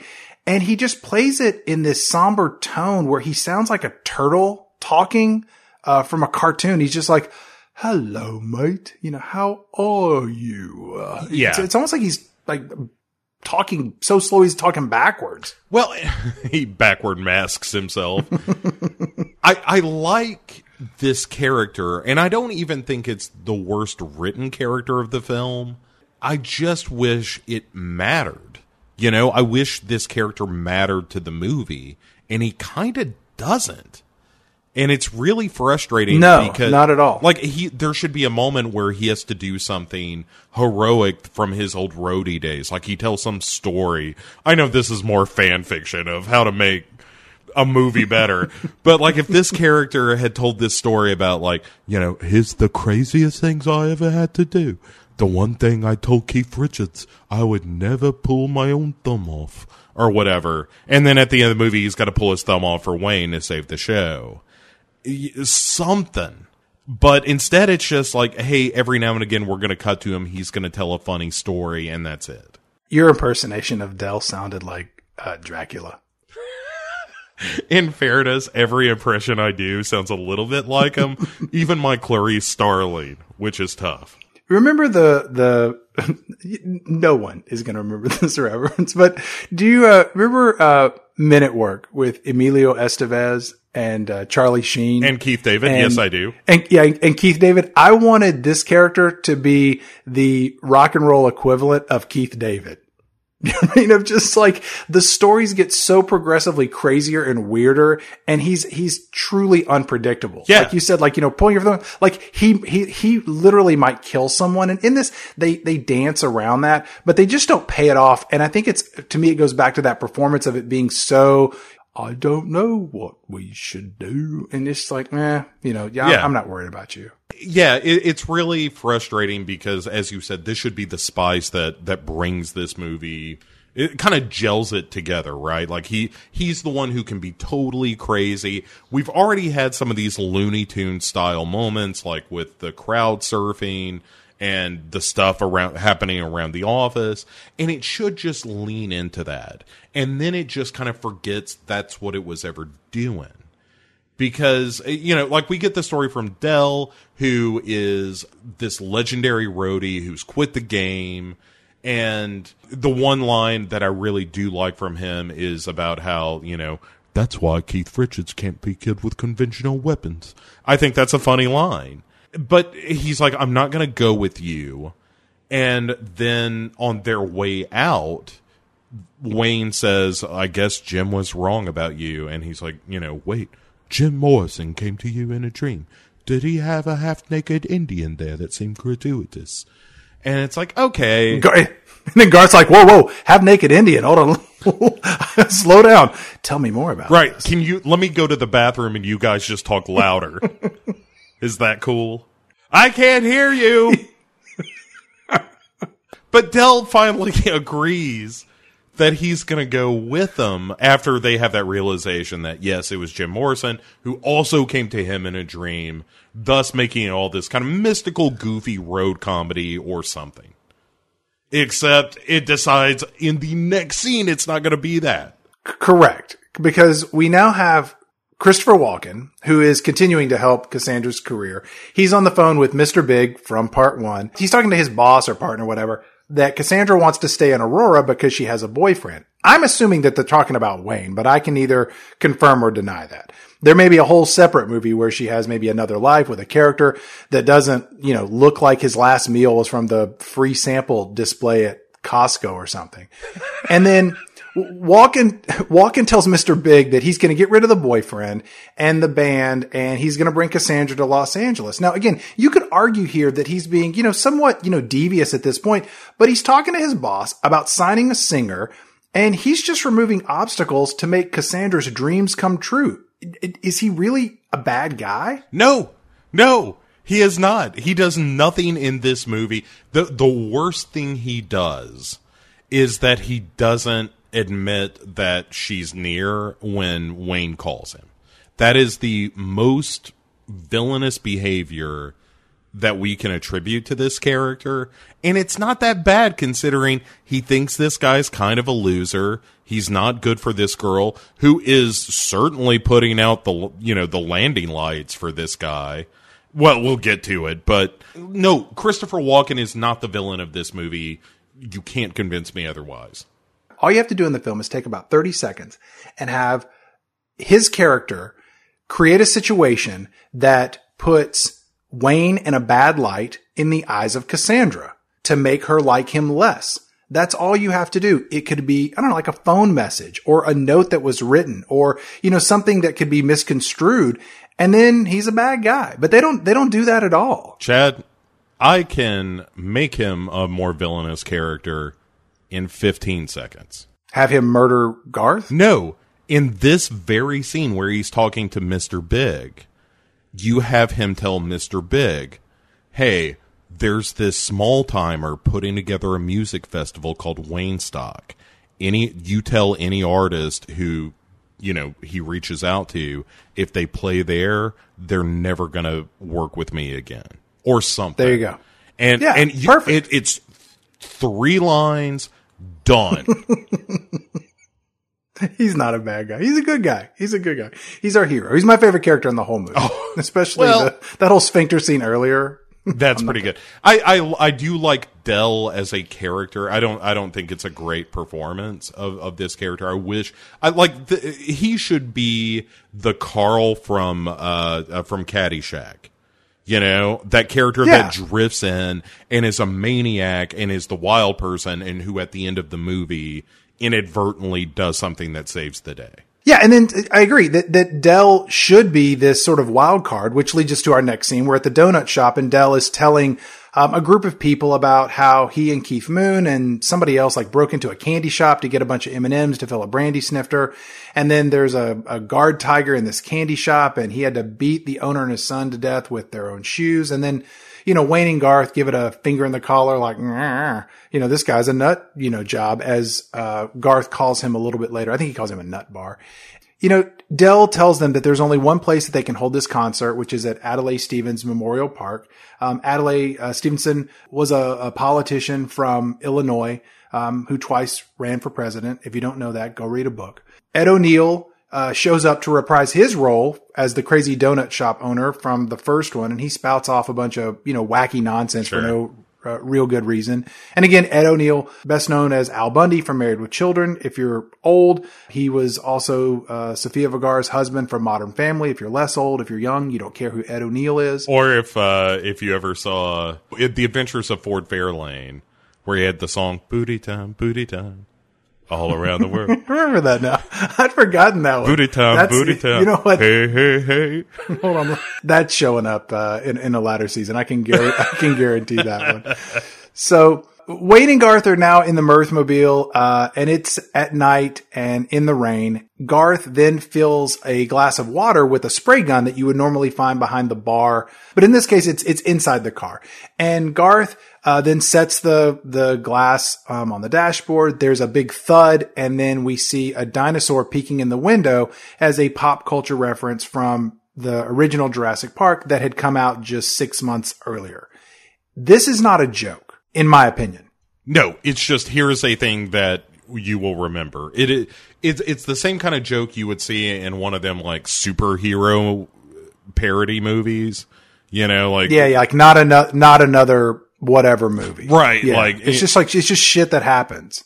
It's also here's the other frustrating thing about this. Yes, it's not funny. It's not a joke. It's just a hey, remember this from that movie everyone saw? It's mm-hmm. also a callback to a thing that happened in the original movie where Robert Patrick, by the way, kids, buy Lost After Dark featuring Robert Patrick.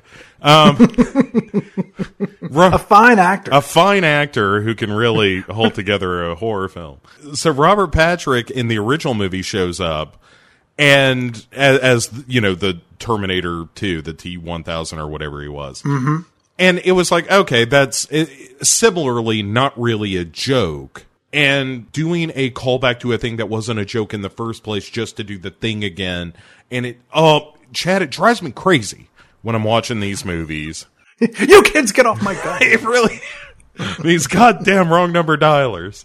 Did you feel like Carvey and Myers had any chemistry at all in this film?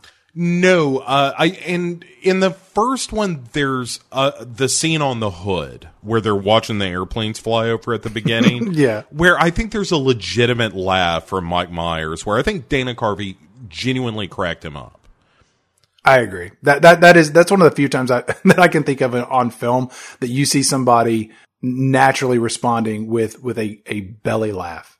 Yeah, and it's one of those laughs where he laughs and then it kind of hits him again, and then he really starts laughing. And it, it, it it's a really natural laugh, and there's not a moment in this movie like this. In fact, most of the movie is Garth doing his own thing while Wayne does his. And there's not a lot of screen time of them significantly doing stuff together. No, not at all. So uh, Wayne and Garth go to City Hall to get a permit from uh, Kevin Pollak, um, who's very talented in his own right. In this scene, Pollak is wearing dark sunglasses and he's working indoors. So do me a favor, just put that image up on the shelf and we'll pull that down here in a couple of minutes to uh, address that as yet another joke that is set up and paid off. But during the, the conversation between Wayne and Garth and, and Pollak, he says that they can apply for their permit not. And it really illustrates how unfunny this joke is. Nobody did this better than uh, Sacha Baron Cohen in, in Borat when he took the not joke, you know, and just turned it inside out and upside down of, you know, this suit is black knot. And, and I, I love that moment. I think about that. I think about that whenever I put on a, a black suit or I put on any dark colored suit. I'm either like, like the suit is black knot. um, and then, uh, Pollak's performance here comes in a close second. But Pollak points out the the stupidity of this joke, but he doesn't land it, you know, kind of the way that that Borat does. But anyway, back back to our shitty movie. So uh, enough about yeah, good comedians. Kevin, let's get back to, the, to these crappy ones or at least crappy in this movie. So Pollak, um, he asks a fellow office worker named Betty Joe uh, for uh, permit applications, and Betty Joe is played by Olivia uh, Diabo. Yeah, I, I think it's how you d'Abo, name. Who who was a great villainess on that uh, Criminal Intent, that Law and Order. She was the princess in Conan the Destroyer, and she was the blonde older sister from The Wonder Years. And she actually later appeared um, in the Dana Carvey movie Clean Slate, which is arguably worse than this movie, if you can believe that. Um, but in this, she's dressed as a female version of Garth. And she is a lovely actress. And in this movie, she's doing her best to look kind of nerdy and homely. And it's kind of this like G-rated, uh, Charlize Theron monster, you know, type ugly transformation. It's, it's like if you had a Garth Ray and turned it on a perfectly lovely woman and Garthed her this would be the result. Yeah. And you know, and we've seen this before where you kind of have an unconventional character who sees another character that looks and acts like them. And we as the audience are to think, uh, you know, with so much in common, you know, these two will end up together. And I just want to let you know, like, without question, you know, based on what I know about the character of Garth and his spontaneous orgasms, is just his like general love of fireman pole, like dick rubs. And I don't know what I'm going to presume is kind of like a, like, you know, a penchant for for masturbating to Sports Illustrated swimsuit issues. There's I, the last thing I want to do is see him have sex with a woman that is almost a mirror image of himself. You know, like grassy yellow hair, horn rimmed glasses, the crooked jaw, and everything. I do not want to see that. And and this movie does it it assumes that because they look like one another, there is chemistry between them. That they are both narcissistic and and also deeply codependent in a way that they're it's not love at first sight. It's like i have to i have to have you in my life because you are me. I yeah i guess. Betty joe recognizes wayne from his show and like there's not even like a thank you is uttered He's just a dick. Right. At least, you know, as you mentioned in in the intro, the, you know, thank you like there was that in the original film. And it, yeah, it, it's a simple thing, but it's like, yeah, he should be this incredibly sweet and vulnerable character, not just a mis a horny misfit. this like this like you know uh 96 year old uh you know man suffering from arrested development right. we got his testicles fell and pubes popped out, you know, on his 93rd birthday. He's the ugly Matthew McConaughey from uh, Dazed and Confused.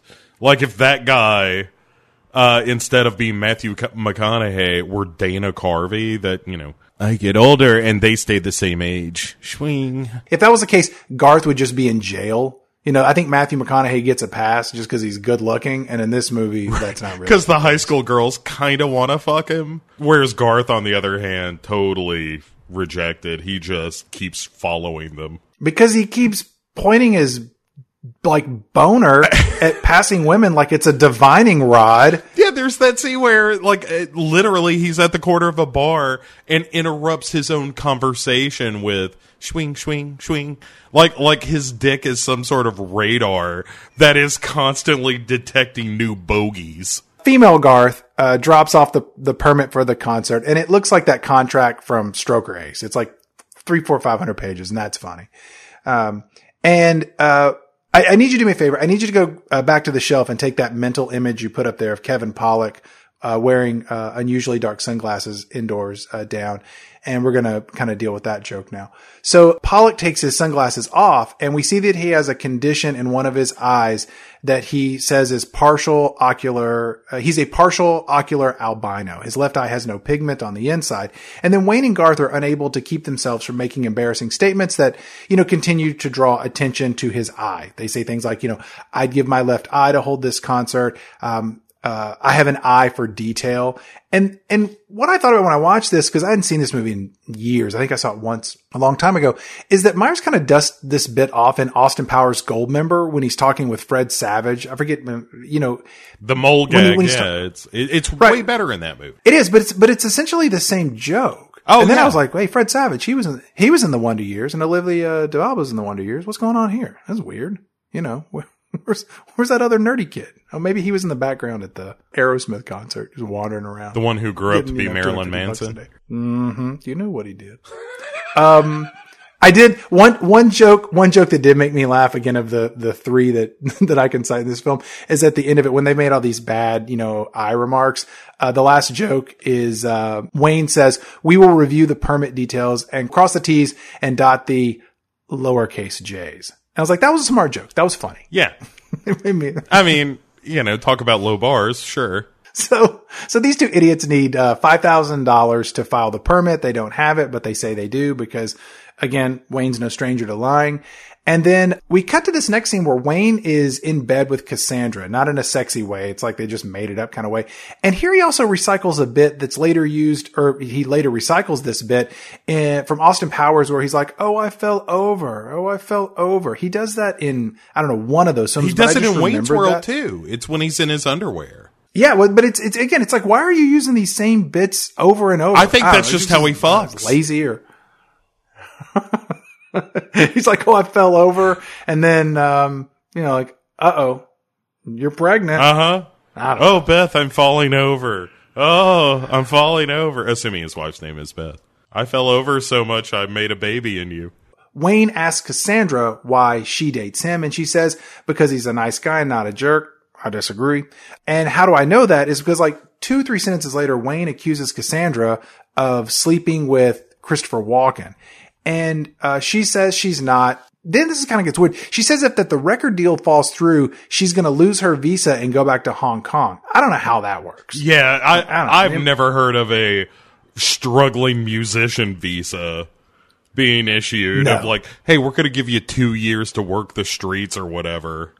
See, She's in Aurora, Illinois. Like, like you mean? you're not even in L.A. or New York or something.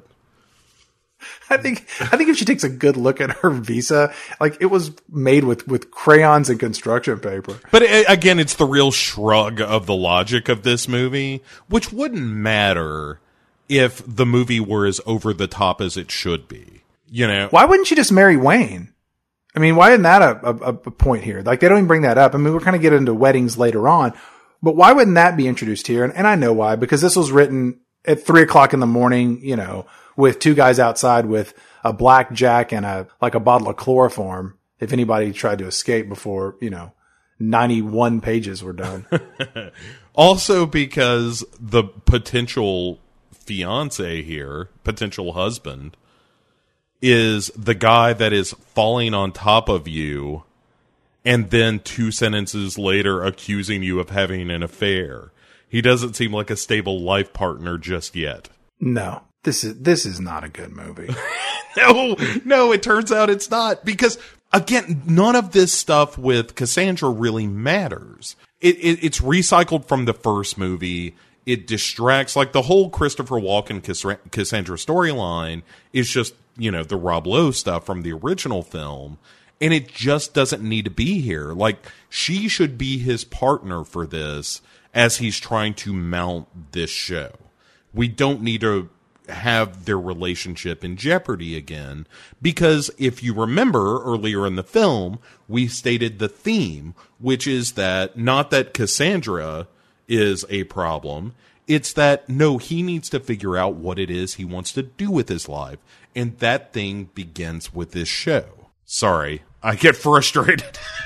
and all of this feels just very secondary. You know, your comment earlier about how little screen time Wayne and Garth have together. I mean, in fact, all of the characters, nobody really has a lot of screen time with one another. It's kind of weird. And then in this scene, we make references to a hair shampoo commercial and a Calgon laundry commercial. And I guess they're meant to be jokes, but again, they're just sort of like pop culture references of like, oh yeah, like I, I know that thing. I've seen that on TV before and now I'm seeing it in a movie that's a thing. Right. It's it's the lowest hanging fruit. It, it's hey, we here's a we need to do a joke about laundry. I just said something about laundry. What about that commercial, Ancient Chinese Secret, huh? What's funny about that? Fuck it, who cares? Let's just write it down. Did you think it was weird that Cassandra was doing Wayne's laundry? Like Very. I don't understand. I don't even. Here's like I don't even understand how the hell that's happening because it's not the question of like the fact that she's doing his laundry. I think that the issue is that Wayne only has one shirt, one pair of pants, and and he's wearing them in this scene. I don't know if she's even washing. I folded all your black shirts, Campbell. All of them. like he's got one. That's it. He wears it until somebody uh, gives him a new one for his birthday. So now we cut to Garth and he's at the laundromat washing what I'm guessing is his single plaid shirt because he's sitting, you know, on a washer or dryer in his jeans and his Led Zeppelin t-shirt. And then in walks Kim Basinger in some really, you know, sexy clothes with uh, sexy music and she starts folding underwear and she eats a Twizzler candy in a very sexy fashion, which I just want to say that Twizzlers are disgusting. I think they are lightly sweetened, soft red plastic that is somehow edible. Um, to call them a candy is just a disservice to candy everywhere. So yeah, getting down on no, that. I, I'm with you. Uh, Twizzlers, licorice in general. Uh, and I'll tell you what, while we're at it, you can keep uh, saltwater taffy across the board. I Wholly agree with that. That's a plank in uh, our platform. I'll tell you what, jelly beans are on that list too, sir. Agreed. Kim Basinger introduces herself as Honey Hornée, and that's another staple of Mike Myers movies is that they're riddled with characters that have funny sounding names in theory. So it's like, you know, that she's horny or whatever. So she starts folding panties and she's sucking on red plastic candy and, and Garth is just having spasms of, of sexual delight. And then uh, she and Kim Basinger and Garth are talking, and and uh, Basinger asks him, "Would you like to have dinner some night?" And Garth says, "Oh, I like to have dinner every night." That joke made me laugh. It felt more like a Marx Brothers line uh-huh. than something out of this movie. So I'm I'm sure that they probably stole it or you know like, I feel like that was in the trailer. Like that was one of the jokes that they were like, "Hey, this one's good." I don't put asses in the Uh huh. This seems like something this character might say. Yeah, because remember he's really smart, but he's not in this one. So, so she asks Garth on a date, and he says something that's not yes, but it's not no. I don't know. And he leaves the laundromat, and then we've established this whole B plot, which from what I read was um, spun up because Garth had so little time on screen. I mean, this adds a few more minutes and I think it pads the runtime of the film. It goes nowhere, as you will hear us discuss later, but that's the setup of that. We cut the next scene and Christopher Walken tells Cassandra that he asked her to get to LA to finish his album. And she says that she likes uh, it in Aurora, which what the hell is that? She's from Hong Kong. She has no ties to this community. I, I don't believe that she loves Wayne at all. Again, to your point earlier, we never see them together. She hasn't done or said anything that implies that. Maybe like, I don't know, doing his laundry might be a, an act of love, but I think maybe she's just keeping Wayne around in case the thing with, you know, Christopher Walken falls through. Right. He's a real dick in a jar kind of situation. I, I guess. Where it's like, hey, until I know for sure that this Walken thing is concrete, I'm going to keep him around. To the credit of the character a little bit, we establish in the first film that she loves Wayne. And even in this film, we've had a conversation where she says, Look, the reason I love you is because you're silly. And in this scene, uh, she tells Christopher Walken, like, they start watching the Wayne's World show. She turns it on while they're, you know, in the production booth or whatever. And Walken is like, justifiably asks, you know, like, what do you see in this guy? And she says, you know, he's just, he's not completely ambition driven. He's a little silly. He's a little fun. And I like that. If I wanted a guy that was nothing but his career, then I could have had that in Hong Kong. That's as much justification as we need. But her saying that also makes the rest of the movie not make sense for what happens to her character. No, not at all. Cassandra tells Walken, she's like, don't underestimate them they're really sharp. And Walken just immediately calls bullshit on that. And he's right. You know right. I mean? Like, and then in this, in this episode that they're watching, uh, Wayne's World on TV, uh, Mike Myers is doing what is, you know, tantamount to a Shrek impersonation before Shrek was a twinkle in DreamWorks eye. And his Shrek impersonation is, is a, like a leprechaun impersonation, which is scaring the shit out of Garth, which no one's surprised by that. But then Wayne keeps doing it and then he tamps it down to, you know, get Garth to come in off the ledge and then he cranks it back up again to scare his friend. Again, just Wayne's a dick. Yeah, he's being a jerk to his closest friend. Yes. That on TV. Yeah, that is that is the reality of this scene. You are correct. So uh, we're back in the warehouse uh, where Wayne lives and, and does his show, and Cassandra shows up, and she's wearing this conservative silk red, you know, Asian style dress, and her father is there. Earlier, she had mentioned she wanted Wayne to meet her father. Uh, Wayne is there in his shirt, his hat, his pants, and he, he he's looking like he should be I don't know working like the, the like the day shift bar back at a BW three. Uh, Wayne tells Cassandra in front of her dad like you look hot, and then we get a really good Canadian apology of a sorry. Right. Uh, which I always enjoy that. Sure. yeah. It's like if you see a Canadian eating waffles or pancakes, it's like, aw, there they are in their natural habitat. If I know someone's Canadian and uh, they're reading a book, I'll ask them, what's that book called? A boot. And then they usually give me the finger. it's not how we talk, jerk. You don't know what you're talking about. Wayne speaks uh, in Cantonese to her father, her father asks Wayne to call him Jeff. And this joke is played out the way it should have been played out uh, when we like the Father Dave joke. You know, see our episode on the end in the uh, Ferguson season. Is it's really funny because he's speaking, you know, fluent Cantonese, and then there's a pause, and it's and then he throws in Jeff, and he delivers it well. It's it's a funny, I don't know, gag in the movie that kind of carries through. Yeah, but then it goes to again the late, it's the low hanging fruit of hey, what would be funny in a scene where Wayne interacts with a fellow from Hong Kong? Oh wait, what if they decide that their voices are going to be overdubbed in kung fu movie style, and then we continue that joke and actually have them fight with kung fu sound effects and stuff like that, like from the uh, the Shaw Brothers films and stuff like that. Do you know how this? The only way that this scene is genuinely funny is if you were to go back in time and murder Michael Winslow when he was six years old.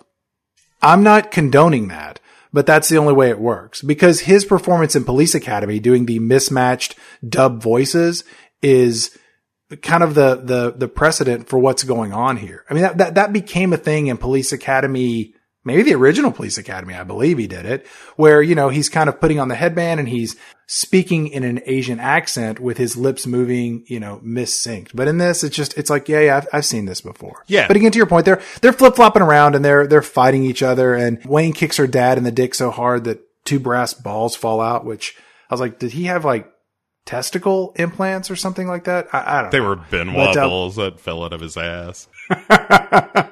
now that makes a lot more sense. Thank you very much. Yeah. Again, I do fan fiction for all these movies to explain little details like that. Wayne wins the fight. Her dad's impressed, and he's in good with him because he can beat up an old man so bad that uh, Ben Wa balls fall out of his uh, his asshole and pant legs. There's now going to be a fundraiser for Waynestock at this communist bar called Comrades with a K. I don't understand why there's a fundraiser for a concert. I thought that's just called buying a ticket. Right. It, we're going to put on a party. You're going to buy a ticket. Therefore, we will raise funds. Yeah, but but but you're not. You have you ever gone to a concert? It's like, hey, I need you to come here to give me money to put on the concert, and then when you go to the concert, you have to give me more money to see the show. That doesn't make any sense. That's just stupid. Yeah. That's, you know, maybe, maybe this is like a, maybe this is a, a, like an early form of Kickstarter, or as I like to call it, panhandling or begging. well, yeah, I mean, you're not wrong. But it's the way business is conducted, right? You, you have a good or service, in this case, putting on a show. Wayne puts on a small show. It does well. Now he's got the money to put on his big show it should matter to the movie and it should have a bit more urgency because it's like, oh yeah, that's right, you need five thousand dollars, and that's why we're having this scene. This isn't a mini show. This isn't, but this isn't a mini show. This is just people going to a bar and they're giving him money. There's no entertainment there. There's like a DJ. Look, I mix. This is just sh- I mix in some of the movie I want with some of the movie that is. It's just how I roll. It's a, it like I have to make sense of this movie because otherwise we go like H.P. Lovecraft insane. So all of our the characters from the movie are at this comrades party. Chris Farley shows up for an unnecessary reason. Um, Christopher Walken and Cas- I, I do think this is a pretty good joke though of uh, him bearing his soul to them and then saying, "I'm gonna go pick a fight," and then peeling off, and they're like, "Yeah, he seems better." I think that's a funny joke. Relatively speaking, I guess. I, I, I, don't know. I mean, I just, I, I just, I, I, just, I was like, like, there's Chris Farley. You know, I was like, hey, later he's gonna be Shrek, but then he's gonna die from being so, you know, great, big, and fat, and then that guy's gonna be Shrek. That's gonna be, that's crazy. I'm looking at both Shreks at the same time. But oh anyway. yeah, I didn't think about that. That's eerie. I know, two Shreks in the same movie. Christopher Walken and Cassandra, again, they show up and, uh, Cassandra says Walken's taking her to Los Angeles to fulfill her life dream of finishing her album. Wayne, in turn, is a pouty, selfish, you know, asshole about it. And then we cut to the scene you mentioned earlier where Garth is talking to some guy at the bar and he keeps saying swing and thrusting his crotch at women as they walk by. Again, if I saw someone who looked to be, you know, 47 years old doing this real life, I would immediately think that they had escaped some kind of a home. They had Tourette's. Or, or that because all right, I don't know if I ever told you this story, and and perhaps it'll get cut out. Well, I when I was uh, a kitchen manager at a, a pizza place years ago, there was a guy that worked in the kitchen with us who legitimately had Tourette syndrome, and his particular tick was that if you were talking to him, if you were kind of engaged with him, his head would jut forward and he would kind of chomp his teeth together as if he was going to bite you, but he never got close enough to if that makes sense. As much as it can. Yeah, well, I mean, but you get the motion, right? It was kind of a lunge and a, you know, but without the noise. That had to be odd. But, yeah, you know, it only happened every now and again, and it was kind of no big deal after a while. It's just a thing, right? Like, people is people, and some of them are weird, and that was a weird thing, but he was a great guy. But, cut. Are you, th- are, are you theorizing that, that Garth has Tourette's, and his thing is that he throws his dick your way and says swing? Well, this is where the story ties in somewhat. Because a, a pretty young waitress had recently been hired, and, and this guy with Tourette's, we will call him Jeff for the, the sake of the story, is. Was that his real name? No. It was Jason. So Jason is talking to this pretty waitress, and she, like I said, she's new, and he does the tick. He lunges forward and kind of chomps and she freaks out. Kind of understandably, right? If somebody did that to you out of the blue. Absolutely. And Jason turns to me in a panic and it's like, "Oh my god, no, it, it's a it's Tourette's. I'm so sorry.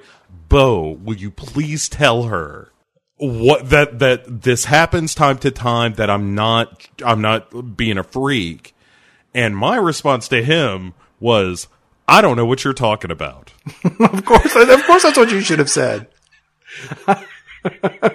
But yes, if you told me that Garth had Tourette's and his particular tick was the swing as ladies pass by, I would kind of buy that in this movie. That's what it seems to be. Yeah, I'd like you want to watch like like Garth on his own. I'd like I'd watch a standalone Garth movie with Dana Carvey playing him right now, like at age like seventy one. Right, he's like a physicist or something. You know, like he really got his shit together and became a scientist. I could do this Garth movie. I was gonna say he's just like a jizz mopper in an adult bookstore, you know, just like like you know, swing swing. He becomes Walter from Breaking Bad. He just uses all his genius to make drugs. So let's get back to our movie. So we're at this this party uh, at Comrades, and then Cassandra gets on the dance floor with Christopher Walken, and she's all but like fucking him on the dance floor. Like somehow her legs are wrapped around him, and yet she's still able to stand up. And again, if this was my girlfriend, I would do two things. One, I would immediately realize that our relationship is over, and two, I would make an appointment at a VD clinic. That's number one. That's number two. I don't know what number three is. I would. I'd be sad. Uh, yeah, I would start with crying. That would be my move. well, that was my number three. I see. That's top of the charts for me. Of just like, oh, another punch in the face from life. Thanks God. And then just Niagara Falls, Frankie. So Wayne and Garth return to City Hall uh, with the permit and the money from the fundraiser. Uh, female Garth uh, is there, uh, so we don't lose that you know mental image of the two of them having sex uh, with each other and somehow uh, with themselves at the same time. And then uh, we then cut to a scene where Wayne and his friends are uh, spying on Cassandra to get what I feel is unnecessary proof that she's fucking Christopher Walken because we have proof it was on the dance floor the night before. You don't dance with a guy the way she's dancing with him. It was it was very sexy Yeah, dancing. guilty feet have got no rhythm. I think Wham taught us all that, Chad. So th- this scene again is another one of those those jokes that is just set up just for the punchline. So Wayne Garth and these two long hair friends of theirs are in disguises as a construction worker, a policeman, a sailor, and a biker. You can see where all this is going. Cassandra spots Wayne in his disguise, presumably because Wayne is wearing his pair of jeans, his black shirt, and the only thing that makes him look different is a yellow construction hat and this big uh, handlebar mustache. And then Wayne and the team kind of run off and they end up going into a, what we're going to find out is a gay bar called the Toolbox. Walken follows them, uh, you know, into the bar in pursuit to see what they're up to. And to the movie's credit, there is no, I'm in a, you know, g- g- g- g- g- gay bar? Yeah. Get me out of here. Nobody shows disgust. It was surprisingly okay. You know, it was just because it's Christopher Walken. Even if they told him to do it, it would just been like, like, you want me to pretend to be upset I'm in a gay bar? Like, what is wrong with you? and they're they're all dancing and having a good time. You say, I don't see the problem. I refuse to do it. I'm a song and dance man myself. Would you be a little, little soft shoe? I'll tell you what. Is there a way you can get me on that stage? No, not for this one. all right. Can I leave the movie for about thirty minutes? Puts his hand on the shoulder, does the throwback. Later today, a cold front's coming through. You should wear a sweater.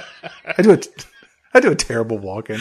I'm, I'm, I'm so ashamed I, I. God is my witness. It is. It, it's sort of like being able to to sing like Freddie Mercury. It's one of those things I really wish I could do. I just can't do a Walken worth a shit. One thing uh, in this scene, they're up on stage, and of course, because they look like the village people, um, the DJ starts playing YMCA, and they're doing that. And one little unexpected touch of the naked Indian shows up. I don't know if that was you know part of the gag that they were writing, but it, it, it it's funny. You know, it works well that he kind of shows up as this invisible mystical character.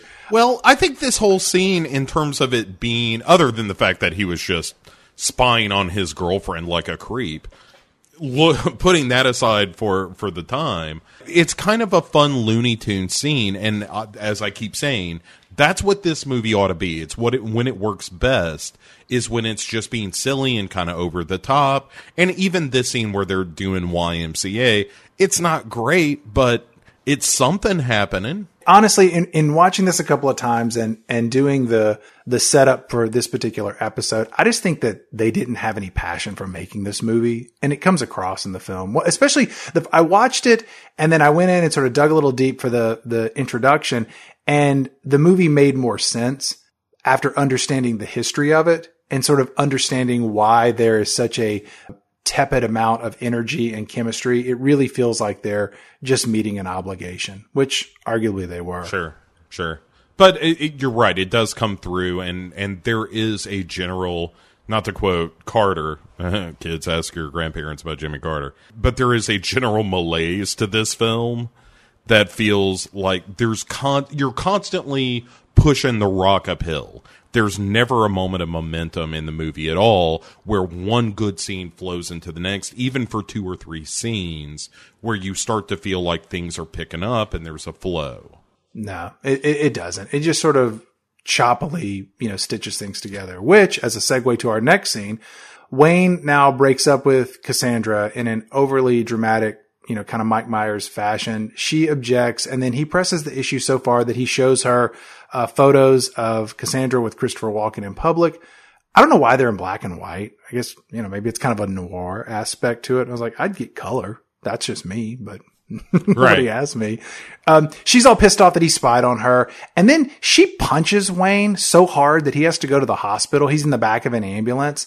And I mean, this had to be a real serious injury to call you know, medical support. And I don't know, like I've seen a lot of people, not a lot. I've seen people get, you know, like punched and beaten up and, and stuff like that. But I can't imagine any like self-respecting conscious man would get in an ambulance after getting punched just once, whether it was by a man or a woman. Right. Like, you know, be like, like, I'm good. I can walk this off. And also, how did Wayne pay the hospital bills?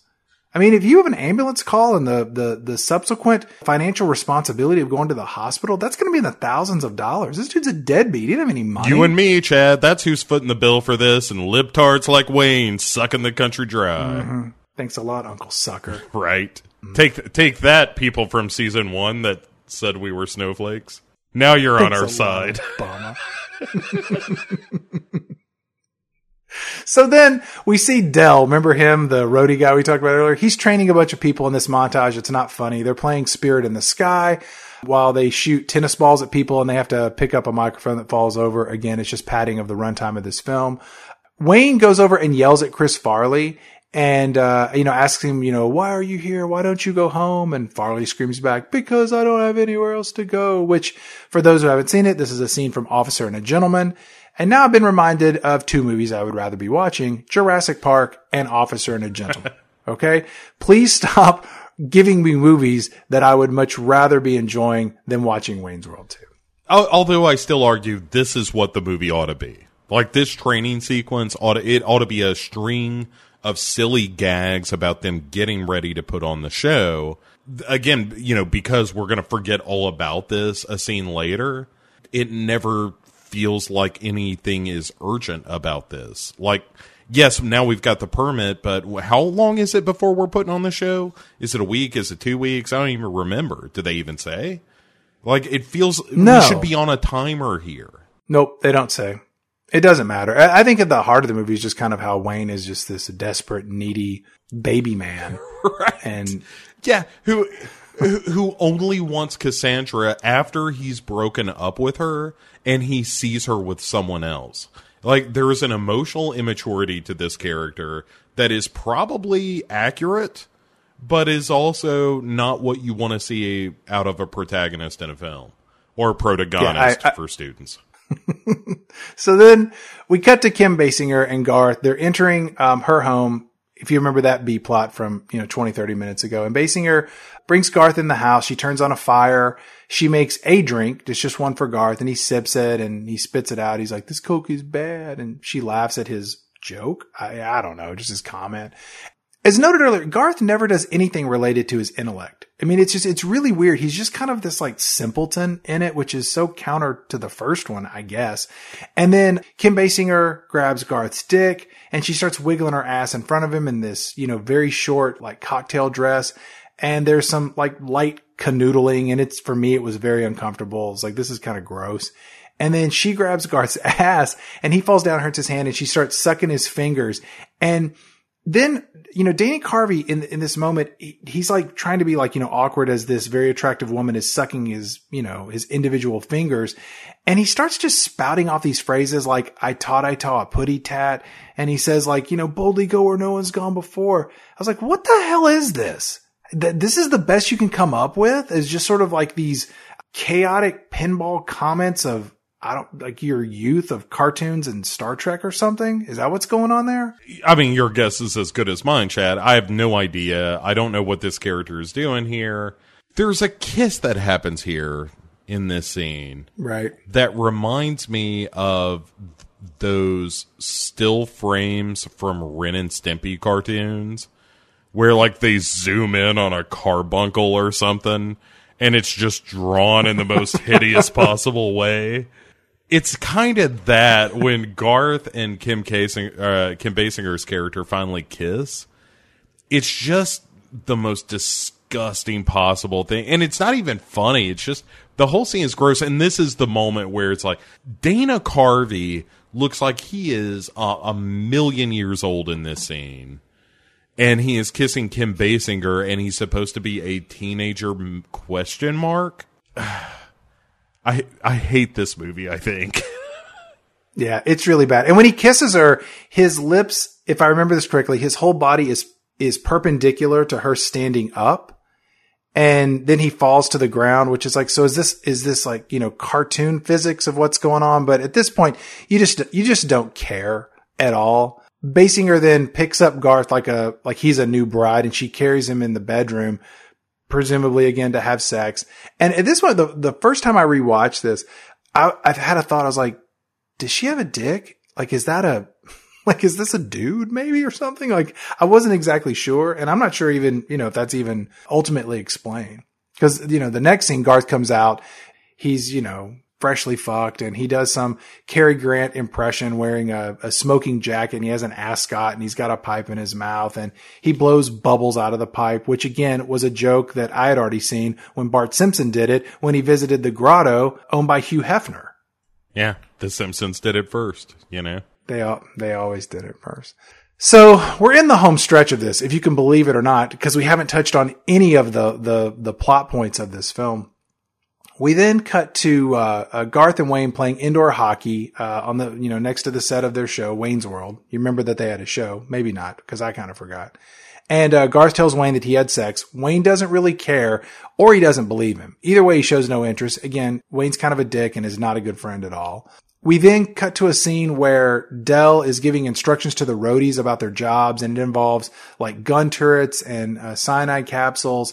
And that's kind of the moment where you kind of feel like this character is really veering into the, the extreme strangeness that you really wanted from this character. Uh-huh, but uh-huh. It, it doesn't go anywhere. And it, but his delivery is like, we've all got cyanide capsules and we're going to put them in our mouth. And, and it's just, I don't know. He should have just gotten, if you start as, as a sleepy turtle at the end, he should have just been, you know, this rabid Wolverine, you know, of a crazy person. It should have been Johnny Depp's Jack Sparrow performance. Yeah. It should have been that ostentatious and what do you mean you've never heard of me? You know, it, it should have been kind of a, a, bit of a braggart, but also not all there because of years of drugs. And like the character was almost there enough to almost make this movie okay. That's the whole, you're describing the whole film. You're describing every character and moment. It's almost, it's all almost there. It's all almost just enough to make it good. And oh, it's, it's just not. And, not, and I apologize if I'm getting ahead, but speaking of the thing that's almost there, like the next scene is, is the payoff to the handsome Dan joke. By the way, for true nerds in the audience, every time they mentioned handsome Dan, I thought of Skipper Dan. Just a thing. I thought about Cowboy Dan, the balloon tying man from Parenthood. Oh, that's not bad either. so let's let's just let's jump ahead because before we get to Handsome Dan, I want to talk about Drew Barrymore. Oh, oh, so, oh, fair enough. So they go to this radio station to promote the concert, and Drew Drew Barrymore is there, and she's playing this Swedish receptionist. And then there's some some classic Mike Myers wordplay that you talked about a little earlier, and it just sounds like the Swedish chef talking. It's a lot of Horgan, Dorgan, Morgan, Schmorgan. this is the whole scene, right? Yeah, and I think Drew Barrymore is kind of bad in this. I'm, I'm not a big Drew Barrymore fan as a rule, but in this film in particular, like even this little cameo, it's just like her Swedish accent is like that stupid Dracula impression I did earlier. but but the whole scene is also full of all these random facts, which reminded me of the Alice Cooper scene in the original Wayne's World. For some reason at the end, Barrymore says that she wants to fuck Wayne. I don't know. I can't explain that. Um, but again, my third laugh of the film, um, is at the very end of this when Wayne tells her that he had done a report on Sweden when he was a kid and then later got diarrhea on the trampoline. That was funny. yeah, that's that's all right. But we go from that to and this is the moment of you need to make this joke clearer. Which is they go to meet handsome Dan. It turns out it's uh, Ted from Married with Children, who is a handsome guy. And they're like, "Oh, handsome Dan," and he's like, "I'm not handsome Dan. That's handsome Dan." And it's Harry Shearer. And as you said earlier, I don't want to impugn Harry Shearer's looks, and in fact, I'm kind of sticking up for it here, which is he should look worse because handsome Dan just looks Yeah. like a guy, but he needs to have something fucked up on his face or something. For the joke to really sell, you know, of like, oh my God, he's really not handsome, as opposed to, yes, I suppose there are women who would find him very handsome, you know? like, I feel like I'm a little related to him where I'm like, he's not so bad.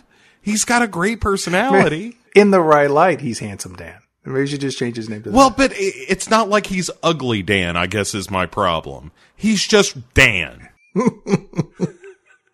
they go in to have a conversation with handsome Dan about uh, the the concert, and uh, Dan is not paying attention to them. He's between every sentence they say promoting Waynestock. He's saying, "Uh huh, mm, uh huh, uh huh," and then uh, Wayne and Garth just start spouting off crazy stuff that he agrees to. And again, I'm, I'm not going to go any more into the bit because it's it's not much funnier than really what I'm de- what I'm And describing. it, and it's, just the recycled gag from the original movie, only instead of them making fun of Brian Doyle Murray on the backs of the cards, it's them saying it, it's them getting one over on the man in quotes. With by you mean the guy the, the guy who's giving them what free advertising for their concert? Right, or their sponsor, you can swap it out because that was kind of a jerk move in the original movie too. But Right. yeah, You're just you're just a dick. yeah, yeah. we should put some echo on that. It's like the ghost of Reynolds past or something. Wayne tries to reach Cassandra and he uh, ends up calling Christopher Walken uh, with a phone number he got on the back of a business card. And then Walken blows her off. And uh, again, as you noted earlier, this is probably the only behavior that is is probably, you know, somewhat, I don't know, sinister, but it's not even that. He's like, have you seen Cassandra? He's like, no, I haven't seen her. We're in Los Angeles finishing, you know, an album. And as we're going to see in a minute, I'm getting ready to get her miraculously on the Tonight Show. like, you know what? I don't have time to deal with you. You know, I, I think that you might have a, a job cleaning out the, the dumpsters waiting for you. Cassandra comes out and she sees Christopher Walken. And they leave to go to have lunch in Los Angeles, which I'm sure is delightful. And there's a weird thing. Did you notice there was a toaster behind uh, Wayne that had smoke coming out of it during this scene? I don't know what was going on there. Maybe maybe he dies. There's some like fan theory that oh he dies in this scene and the rest of the movie is his like death throes. I was just thinking like, like this guy's so incompetent. He can't even fucking make toast. What a shithead. We'll get to toast in the next movie. So Wayne has a, a, a second dream uh, with the Indian and Jim Morrison, who is now talking to Sammy Davis Jr., played by Saturday Night Live uh, veteran uh, Tim Meadows. There's no reason that he should be in this movie whatsoever. Wayne tells uh, Jim Morrison there's there's you know no bands that are coming, no tickets have been sold, and Morrison says you know if you book them they will come. Again, stop referencing movies that I want to see that are better than this one. In this case, Field of Dreams for the uninitiated. Please go uh, go see that movie if you haven't. It's uh it's very very good. Makes you want to call It'll your make you cry. You know. It does. It'll make you cry for all the right reasons. So Cassandra is with uh, Christopher Walken and Mr. Big from the first movie, and they're talking about being on the Tonight Show. This is a huge deal. You know, her career is taking off. She's in Los Angeles. She went from this, you know, shithole town to, you know, playing local gigs. Like she's about to have like a major album. And uh, she's told like, look, listen to Christopher Walken. You're going to go places. Your shitty life is over. This is everything she wants. And it, things are looking great for Cassandra. Wayne, however, goes back on Wayne's World and tells the audience that 10,000 tickets are still available and no bands have signed. Good going, stupid. You don't say that. You Right. say there's only a few left. Everyone's showing up. You build up demand. He's terrible at marketing. You know what? Seats are filling up fast. That's all you yeah, gotta say. You lie. It's you know, it's the gift, Chad, or the secret. You just uh, you you you will a thing into being, and uh, that's ninety percent of marketing. Is just hey, this ought to trigger the suckers, and you know what doesn't trigger the suckers? Hey, this thing's going to be a failure. I know you've been hearing that, and it looks like it is going to be. It is. So Wayne sees Cassandra on the Tonight Show and he breaks the fourth wall. And just like in the first one, he says, Oh, she will be mine again. And, uh, again, because this is just pulling out pieces and part of the first but one and then just, you know, stitching them together. He broke up with her. It, this yeah. was all his idea. The only reason he wants her now is that, it, like, when he first sees her, he's like, "Oh, she looks great." I just, oh, I gotta, I gotta put it in her again. You know, like that is his whole motivation in this movie. It's not like at no point does he apologize to her for trying to interfere or even just make more difficult uh, her pursuit of uh, like the thing he was so excited for in the first movie and even in this movie in the early goings when he's talking to Christopher Walken he's like well you've you've seen her and heard her you know how great she is and he goes from being a cheerleader of hers to a saboteur. Yeah, he's just a total jerk in this movie. Yeah, he's a dick. He really is. So back, back backstage at the Tonight Show, you know, Cassandra's all jazzed as she should be, and then Christopher Walken walks up and asks her if she's considered uh, what he asked her about, and then she says, "Oh, give me a week." And is this in reference to the like uh, the marriage proposal that kind of happens later. I, Is that what's going or, on here? Maybe moving to L.A. I don't know. Maybe the marriage. If it's a reference, I don't know. If it's in reference to the marriage proposal, then look, that's a question that needs to be answered immediately. Do you know what I mean? Like you don't say like like hi, will you like like I love you. Will you marry me? Can you give me a week? I really need to think this one over. Yeah, yeah, great. Just, See that? Just let me know. This is why I've never been married. That's that's constantly my move. Give me a little bit to think about that. I'll be right here. I'll i need to do my pro con list and really think about this. so we now uh, we're going to wrap up that B plot. Uh, we cut to Garth and he's with Kim Basinger, and his hair is all combed like like down and flat. He looks like like Maria Bamford. and uh, uh, Basinger Basinger tells him she needs Garth to kill her husband, my guess, uh, again, is that not my guess. This is just ripped off from this Pamela Smart incident of the 90s where this older woman fucked this younger guy and convinced him to kill her husband. There was a movie called To Die For, which is based on, I guess, that event. Uh, Buck Henry wrote the screenplay for it. Gus Van Sant directed it. it came out in 95. Yeah, good uh, movie. Uh, had Nicole Kid, yeah, had Nicole Kidman and, and Joaquin Phoenix in it. Again, quit mentioning better movies, or at least, you know, things that make me think of better movies than the, the, one that, you know, I'm watching right now. Basinger convinces Garth to kill her husband, uh, by putting her head in his crotch and making like want want blowjob noises.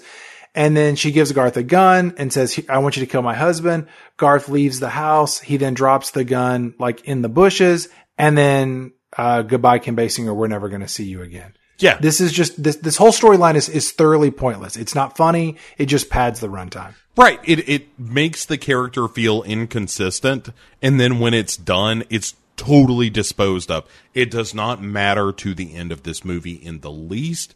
It does not change the character of Garth in the least. It is purely garbage.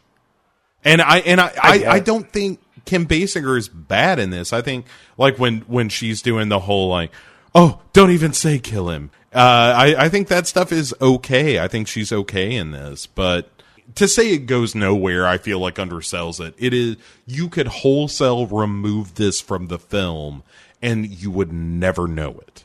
Yes, it's only there to I, for, again, from what I understand, this whole scene or this whole storyline was only put into the movie to give Dana Carvey more screen time because he has very little otherwise. So, so Wayne is sitting on the stage uh, of the concert, feeling shitty for himself, and um, the Indian sits down beside him in some mystical way, and then Rip Taylor shows up, and things are starting to turn around. Like, you know what? Well, who cares? You know, people are showing up for the concert. Why? Who knows? And then hippies start showing up for Waynestock. And I thought about, you know, Woodstock 94 was happening around this time as well. So my guess is that this part of the script was ripped off from something else. And then Wayne says he needs to get musicians for the show to actually play. And he calls Cassandra and her dad answers the phone and says that she's marrying Christopher Walken and that the wedding is today. I just want to ask, where is this wedding taking place? Is it in California? Is it in Aurora? Is it in Hong Kong? Like, unless she's pregnant, why would this be taking place within a couple of days or a week? It it really is like a, a hey place TBD. It's you got to think it's somewhere around Aurora, but look, Aurora's in Illinois. They were in Los Angeles yesterday, and they have a wedding like this. It doesn't make any sense. Chad, I don't know. I, I and I have tried to piece this together to the best of my ability but the stuff they do with like, okay, they went to England and then they came back, and now they're close enough so that they can put on this show. But Cassandra and Bobby are in L.A. and Wayne can still drive there to break up the wedding and get back to the show in time. But he said it was going to be in Aurora, and that can't possibly be. And then you're like the bolts start twisting and turning. Hear the creaking metal you know, and the smoke just starts rising from my ears. I it frustrates me because these people were being paid good honest money to make a movie and if you can't bother to make it make a little bit of sense or just follow your own internal logic. That's all just turn on Night of the Living Dead and call it Wayne's World 2 and we're good to you go. You know what? At this point in the movie, if they had just been like throwing up their hands and saying, fuck it, here you go, and like they're coming to get you, Barbara, I would have been totally fine. I would have I would have told you that this was one of the better Saturday Night Live adaptations. So Wayne leaves the concert to go put a stop to the wedding. Garth's girl twin shows up. And now since Garth knows how to have sex, he's all excited seeing her, which is weird because if I saw someone who looked just like me, but they were a girl, that's the last thing I'd want to do is fuck her. it's like, like, no, thank you. Well, I, if I met someone who looked exactly like me, only the female version, I would be repulsed. Not just unattracted like I have enough self hatred that if you showed me like a true external version of that, the the antipathy I would have for this individual, like we wouldn't be able to be in the same city. If I ever saw him, I would be like, "You go right to hell." Coming over clothing racks. It'd be like, uh, was it Raising Cain? Like immediately, you'd be like, "I'm going to murder you." Yeah, yeah, like, like we both we both cannot walk the earth together. Look, it's bad enough one of us is here. I will not allow two. so uh, Wayne is in his car, and then he crashes into those chickens and melons and glass that we talked about earlier. It's not funny. And then he steals a red convertible because now we're going to do a rip off of The Graduate again. Please stop making me think of better movies. Can we stop one second? and then Wayne, before we get into all this graduate shit that goes on for ten minutes. sure. Wayne literally leaves the theme of the movie. They're putting on the show. The thing uh, in the first 10 minutes, he says, I need to do this big thing. The big thing is happening. And because of this stupid shoehorned romance subplot, Wayne now has to leave the real movie to go to the B plot, which doesn't matter to anything. Do you think it would be like if um, when Doc Brown was uh, stringing the cable across the street in preparation for the lightning bolt, if he just suddenly said, I gotta go take a shit. if he said, I gotta go help your would be father with his science fiction novel, I can't help you get back in time, he needs a solid editor. And then we spend 10 minutes of him just turning the pages, reading through it. And if I could combine both of our scenarios, that's done on the toilet. Uh huh. Great Scott! a split infinitive. I would love that. I, I love that this show is not above a, just a good old fashioned fart sound. So, uh, yeah, Wayne, Wayne steals a red convertible and it's on his way. He stops off at a gas station, um, and asks for directions to the First Presbyterian Church on Gordon Street. And the gas station owner comes out and, uh, tells him where the directions are. And then Wayne says, you know, this is kind of embarrassing. Don't we have a better actor to deliver this? And in walks Charlton Heston to take the actor's place and delivers the lines arguably in a more dramatic fashion. Yeah. Another legitimate laugh for me is this scene where we go from Mike Myers looking like he appreciates Charlton Heston being there to delivery of Heston's lines back to Myers who now looks completely captivated back to Heston and then back to Myers who is now crying. And I think that's a funny progression in this scene. It's a it's a funny bit. It, it, works, but again, it it just like so many things in this movie, it it sort of disrupts the the momentum of the film. Like we're on our way. There's a not to say like a racing its time, but he's in the car. He's going to stop the wedding. We do this, but it doesn't matter. I also like the second Presbyterian church gag. I don't know that I'd seen a movie before do this joke. Right. So, so what you're referring to is that Wayne gets to the church. He goes up, bangs on the glass and yells Cassandra. And it's shot for shot remake of The Graduate. But when the people turn around, they're at, he's at the wrong church. And then he runs outside and it's a, on one side of the street, the other side of the street are the exact same buildings, like architecture, everything. But one is the first Presbyterian church and the other one is the second Presbyterian church. So he goes to the right church and um, he interrupts the wedding. One thing I did think was kind of funny is that the father's dubbing of his voice um, continues, you know, like throughout the entire film. I was like, I was like, that's kind of, I don't know, it's kind of funny to me. Yeah. But again, I was, I was, I was scrounging around on my hands and knees looking for a laugh here. Yeah, I got real sick of the fact that like it's funny when you do the parody of The Graduate and then you're in the wrong place. That's kind of a funny joke but then to do the same scene again in the right place he they shouldn't have repeated the gag i guess is my point that you should have done your graduate bit have that end in failure the the joke with the church he runs across the the street and you do a different scene you have a different joke there but as we pointed out mike myers is certainly not one beyond uh, recycling something that's funny in another film. Maybe in this case, just the contractions got a little bit closer together. You know, he's just yeah. kind of cranking that one out. So uh, Cassandra runs off with uh, Mike Myers. There's this Lemonheads cover of of uh, Mrs. Robinson. So it's high energy. And then we cut to Waynestock. People are getting anxious. Um, Wayne and Cassandra show up, and then people are getting unruly. There's a pretty good like ADR of someone yelling, "Eat me!" it's pretty good. that, that you know what that is funny. I didn't I didn't uh, make note of that uh, when I was going through it, but I do remember that because I watched this with uh, I watched this with my son, and I had to explain to him what that meant in a way that isn't what that means. Um, you know, like a banana kid. Wayne. And then we, we kind of go into the same bullshit, uh, multiple endings from Wayne's World 1. Wayne, he, Wayne kind of screams out and he goes into that dream world, but this time Garth is with him. Who cares? It doesn't make sense. And, uh, Jim Morrison says that their endeavor is a failure. So they tromp through the, the desert sands and then they die. And then they decide to do the Thelma and Louise ending um, which has been, you know, a couple years before. And we see Wayne and Garth in drag going off a cliff and they're going to die. And then they decide to do the happy ending, which involves all of the band showing up, starting with Aerosmith.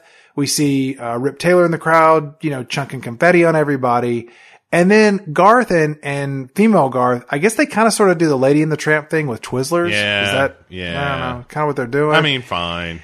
I, I, mean, none of this is earned. It's not like we ever saw them have a moment together. Again, it's just these two Raising Cain twins saw each other and had the reverse Lithgow, uh, which is to be obsessed and in love with one another immediately, I, I suppose. The reverse Lithgow, by the way, only try it if you've had at least two years of basic yoga. and a couple of couple of pieces of licorice. Uh huh. Get out of here. That's how it starts. Jim Morrison shows up in the the uh, the real world and tells Wayne that being adult means uh, being responsible and having fun. So you know this movie has a message but for the kids. That's not what the theme of this movie was. That's the message you're getting, but okay? That's not, the message. God damn it! If you're gonna tell me what the point of the movie was as you roll credits, and ignore the fact that you you actually had scenes that progressed the idea of your theme, and then you decide in the last scene that wasn't the theme of your movie. That is the thing that pisses me off the most about this movie. That's the thing that pisses you off the most about this movie? It really does because it was so close to at least being consistent in that way. Of like, yeah, this is the story of Wayne understanding that lose or win, the attempt to try something great is what's important. And instead, it's like, oh no, it's just to hang out and have fun. It's like, that was never the theme of this movie. also, that Cassandra really loves you. But, but that was the theme of the last movie. Why can't. Maybe that's the. Uh, no man is an island, you know? I guess so.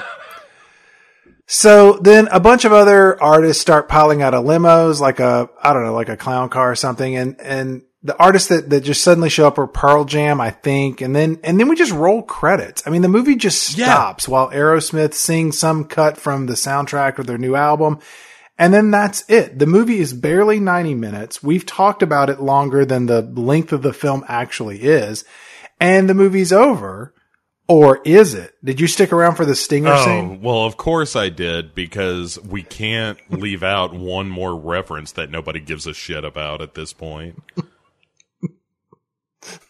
you want to talk about sure all right so it's after the concert and we have our half naked indian that has been so talked about in the film looking at all the litter left behind.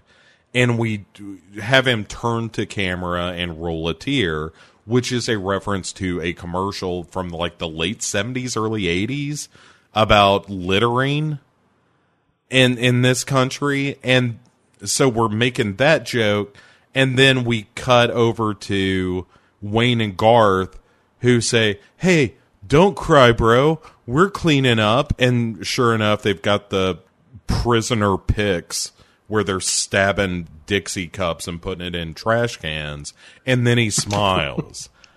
and you're like, "Why don't you just go fuck yourself?" Instead of doing all of that, if you could have just taken a break. I can, I think that they they uh, just captured an honest moment of the actor that played the Indian and him just reflecting on being in this film. Right. Like what have I have I done good or harm to the idea by, of Native Americans in this country by being in this film? like I've got to bear that I think it, now. Do you, do you think that uh, I like to think that that Wayne uh, found his calling you know, and a vocation in the field of, you know, trash collection at a recreational I mean, park or something. Maybe that's where that's at least something useful to society. right. That's a noble profession. S- somebody who gets up every day and helps his fellow man, you know? Oh my kidding, he didn't do that. You know, they picked up like two or three pieces and then just like threw down the bag and the stick. They did it until he left. That's when it stopped. Is he gone? Fuck this. So that is Wayne's World 2. Um, I, again, if you haven't seen it, don't. Um, if you did, I'm, again, I'm sorry.